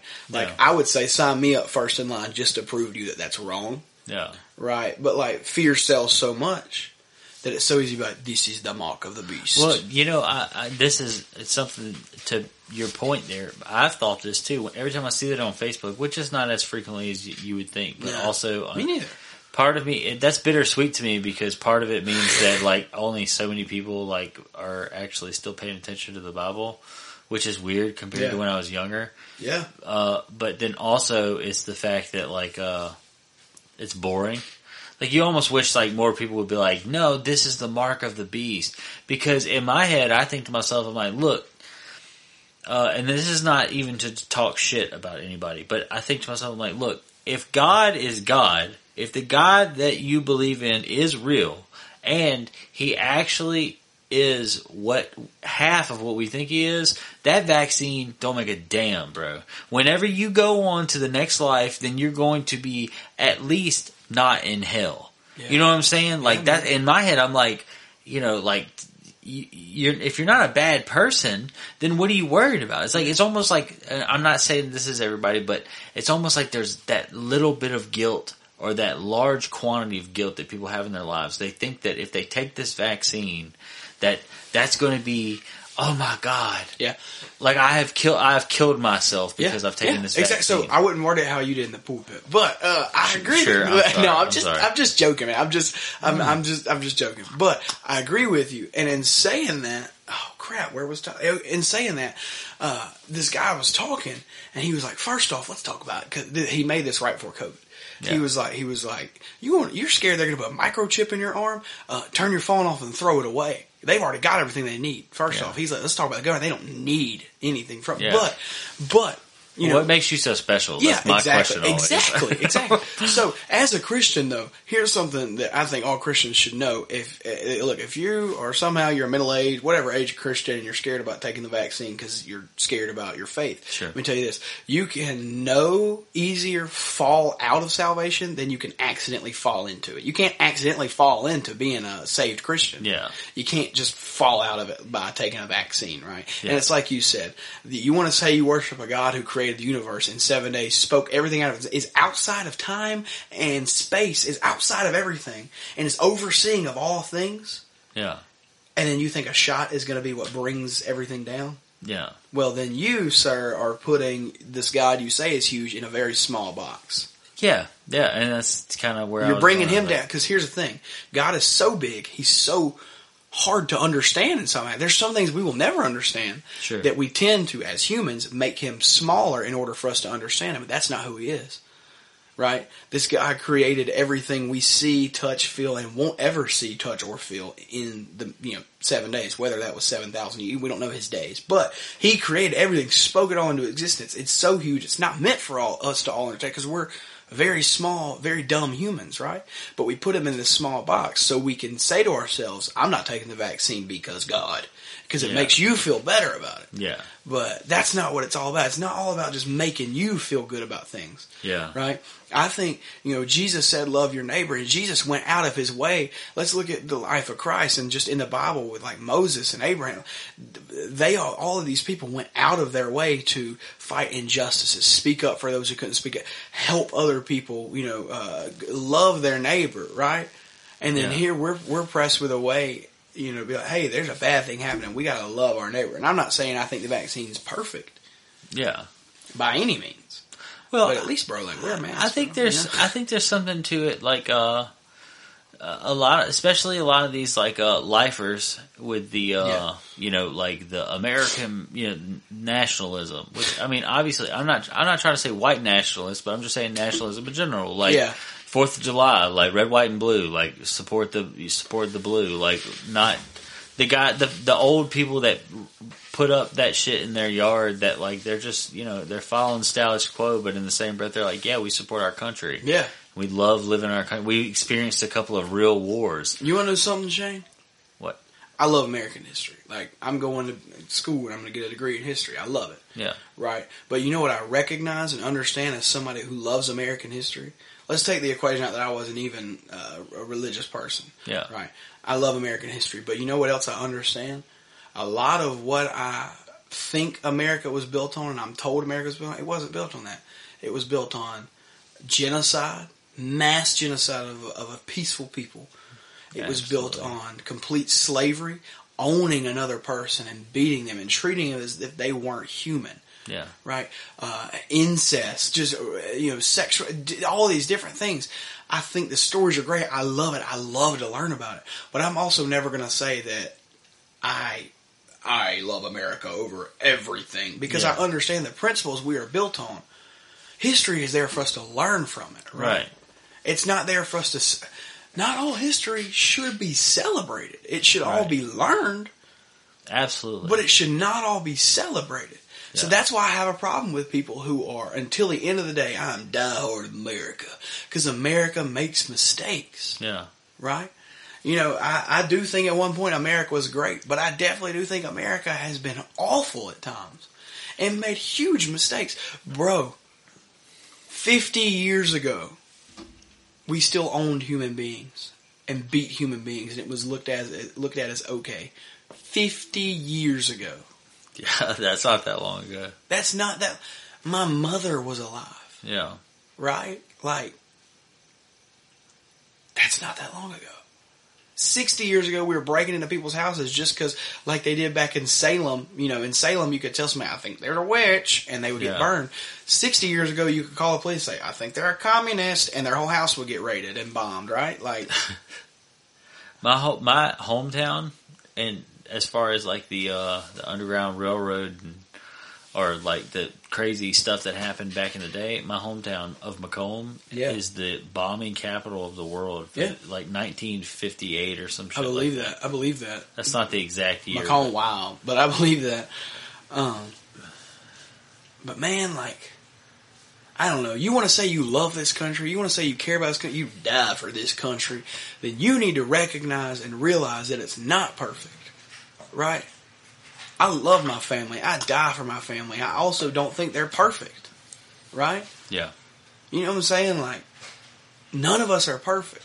And I don't know, man, like, I, it just gets on my nerves when, like, you try to paint a beautiful picture of the history of America and it was blah, blah, blah, blah, blah. Our founding fathers weren't just great people. Right. They just so happened to be people that founded America and I respect them for, thank God they did. But, like, you know, I know one of the things I heard and, and for the longest time was, uh, George Washington owned slaves. Yeah, but he released them. You should never have to say, yeah, I released another human being. yeah. Right? Like, that's wrong. You know? Right. Like, it's wrong, But. I mean, you're right. It is wrong. But do you totally disregard George Washington as a whole? no. No, and I don't think, now, if I think if he was just a person, yeah. But I think because of the significance I, of, now, I, now, I, now, I only ask you. I'm not teeter tottering No, I know what you're saying. I I really don't know because I've heard both arguments. I have too. And it's like I think to myself, I'm like, I don't really want to just get rid of the idea of like what we have from Exactly. from a historic point of view. It's like you know, you start with George Washington. You know, eventually you get to this person, this person, then you get to JFK. So without George Washington and without the things he did, good and bad, we wouldn't be able to be here and have this conversation. Be like, yeah, he did some very bad things, but he was also a good president. Like, Yeah. You know, and and you know, you hate to say something like that. He was a very blah blah blah, but Apparently, George Washington didn't want to be president. no, apparently he didn't. That's what I've always heard too. You want to know something But they say he was a badass. Apparently, he really was like a, a savage that Uh, that's what I heard, man. Which is crazy because every time you see him, he looks like a, a bourgeoisie type. Yeah, he does. You know? Yeah, he does. But like you know, and I don't know, like I just get so. Just the thought when you really think about it, like you know, just the thought of slavery is just crazy, man. Yeah. And so it's like it does make me a little angry because it's like you know we are there are still some like man, you can make the argument all day. Robert E. Lee didn't even care about being the general of the Confederate, but he still was the general of Confederates. Like take his, why are we? we there's no need to sell. Remember him, remember what Yeah. he did, but there's no need to Yeah, celebrate. I want to be like, hey, dude, you know, all that time that you're sitting here trying to defend Robert E. Lee, why don't you go and defend Jesus? yeah. Because he seems to be a little bit more important, especially right now, than Yeah. stuff like that. It's like, or go defend your country. Go defend the people who are alive right now. Why I do think- you? You. This is the thing. Okay, listen. Like one thing that is like one of my biggest pet peeves, Yeah. and I try. I look at. I'm so super hyper analytical about myself. I try not to make these types of you know statements myself, but somebody will come out and let's just say like uh you know you're, you're gonna have like a show or something, and then like uh people get pissed, and it's like you know wow how dare you you know uh you know cancel this show, Yeah. and then uh say the person gets pissed and it's like okay well look I'm sorry that that happened. Y'all go ahead and book one until I get this big one together. Yeah. Oh, you didn't book one. Cool. I really didn't expect you to because you haven't booked anything since the last time I booked something. Yeah. Listen. not me. This Yeah, is not yeah, me no, I know what you're saying. I'm just saying in general. Like you have these moments where it's like, uh, what do you have? What do you have to offer? It's exactly. like people talk about, but you know what? It really doesn't matter. Honestly, it doesn't. Uh, You're right. You know, the truth be told, the world is in a weird place. Oh yeah. Uh, you know, we all got different things going on, and Yeah. The only point I think you can reiterate from that is, you know, you can love America, but you have to understand it's broken. It's not perfect. You know, yeah. there's mistakes, and yeah, that's kind of my problem with people that won't recognize it. So there's one of my one of my many soapboxes tonight. So Yeah, I mean, it, it it's unfortunate because you have to. You you don't. I, I don't think that there's any reason why people shouldn't know about the the past. No. But in the same breath, like I also think you know how much you know how little I give a da- I personally give a damn about the past with what's going on currently? I like the stuff that's, and I wonder if that, you know, you always hear the, it's a distraction talk, but it's like, why, we could literally just be sitting here fighting off this whole like remembering or forgetting yesterday just so we will avoid paying attention to what's going on in the world today. It's like we're pulling out all of our troops out of Afghanistan, which is exciting, right? I mean, Right. for face value, it's definitely exciting. Well, the Taliban is taking over Afghanistan. Yeah.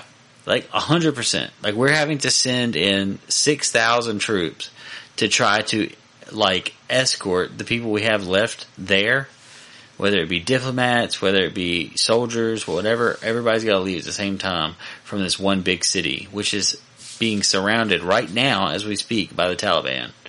Crazy. Twenty years. Twenty years of my life, we have been in fucking Afghanistan. We've been in Afghanistan since before I was born. Yes. Exactly. A long time we've been in Afghanistan. And they've decided that all of a sudden, let's leave. And for what? Why now? When it feels like this might be the time. Why now is a great question, but something that's a lot easier to gather around, more people to gather around, is 20 years of a war. For nothing. Yeah. For absolutely nothing. No. Nothing that you've ever confessed to us. We all subconsciously know it's about oil. We all subconsciously know it's about power. Yep. We all subconsciously know that it's about some hogwash shit that has nothing to do with our us peasants down here that are not a part of what we wish we all are just Listen, kicking listen, and screaming war to be a part can of. be war can be uh, put into three categories, and I wish I knew the guy's name, but there was a famous detective writer who eventually said, and he said this. I say he said this about, or someone said this about war, but he said this: every crime, there were three motives behind every crime. One of three: sex, power, greed. yeah. Right? Probably take away sex for war, but you know, power or greed. That's always going to be one of the reasons for war, right? Right. It's always, man. Somebody's got to be more powerful than the other guy. And, you know, then they tell us, well, this person's evil, so we have to be more powerful. Maybe. Yeah, maybe you're right, but I don't know, man. Just live at peace, man. absolutely, dude. Well, look, I appreciate you getting on the show with me tonight. Ah, this is.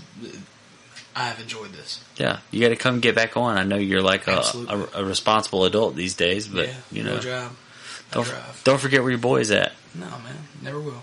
Uh, you got anything you want to plug or? Slightly, slightly, yeah. Um, so me and another good buddy of mine who's a little bit older than you, because I don't have many friends my age. His name's also Shane.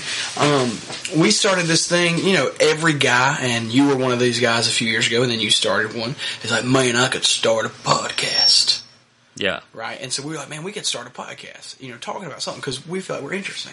Well, finally, we agreed on this concept of podcast. Both of us, both of us have been listening to, uh, and where uh, podcast moderators were breaking down the lives of famous people or people, you know, who are considered at least celebrities a little bit, you know, breaking down their lives, uh, you know, from childhood to now, 2021, you know, in different significant things. So we said, you know, it would be funny is if we broke down your life. This guy's name Shane. We broke down your life because you're not a celebrity, yeah, right? You're you're you're just a guy, um, and that's funny. But what we've realized in doing that, kind of starting as a joke, is the dude has a very interesting life, man. You know, um, so it's gonna be called Shop Talk, uh, which uh, you know, Shop Talk with Shane Atkins um, and Tyler Ferguson. A few months before our first release, we want to make sure you know we have everything right, all the kinks worked out. But uh, a lot of fun, man. Dude, uh, just a lot of crazy stuff, man. From you know his days, fire department, having to cut people out, watch people die, um, to his days of you know having to he cut both of his fingers off on accident at one point. Um, you know, uh, watched a kid die right in front of his eyes. Dude's been through a lot, yeah, and so what I kind of thought was just an average guy, I've been able to see like, man, it's crazy how unaverage of a life an average guy has been able to live. Um, all that being said, it's also just you know we're also a little bit of organic poison. You know, we'll throw in just some hey, let's talk while we're doing that. But um, nothing you would probably care about. But if you are interested, you know, you can check us out in the following months. Hopefully, Shane might shout us out once or twice. Who knows? absolutely. Um, but it's Once I know 100 percent what what name you're going to be, cool. well, it's gonna be called Shop Talk. okay, Shop Talk. exclusively, no numbers, no, No, no, not, weird, not as of nothing. now, not as of now, brother. But this is Shane's podcast, and I have just come on as the uh, call myself the liaison I'm just there to kind of manage the conversation. Um, You you do well as a li- liaison. thank you. But I'm excited for it. I'm excited for him. I think it's gonna be a good thing. Yeah, well, if you guys ever want to uh, dissect someone's life, but by all means, ho- holler. at Well, you know, the plan is to eventually be like, hey, let's dissect these. Let's take four episodes with this guy, four episodes with this Yeah. part, you know. But um, that's me just talking crap out of my mouth. But it is happening. well, for what it's worth, uh, I can I can adhere to whatever you guys y'all's caliber of audience is. Uh, I just did a clean show with Jonathan May, my dear friend, on comic movie theater. Uh, I think that's the name of it, but it's clean show.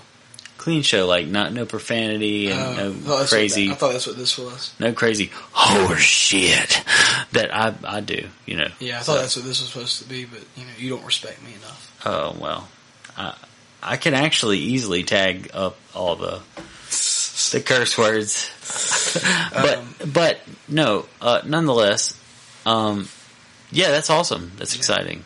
Jason, hit me up. Let's conversate one day. Yeah, look, guys, thank Pretty you, Pretty mad you ignored me about the Bullet Club shirt. thank you so much for tuning into Organic Poison, Tyler. Thank you so much for being here, Thank you brother. for having me. This Don't was a great conversation. Yes. Uh, and I hope you guys make it home safe tonight. And I hope that you know that Hootie loves you.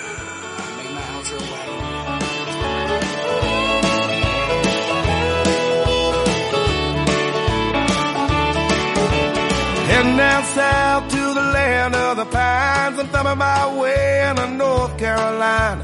Staring up the road and pray to God I see headlights. I made it down the coast in 17 hours, picking me a bouquet of dogwood flowers, and I'm hoping for Raleigh I can see my baby tonight. So rock me, mama, like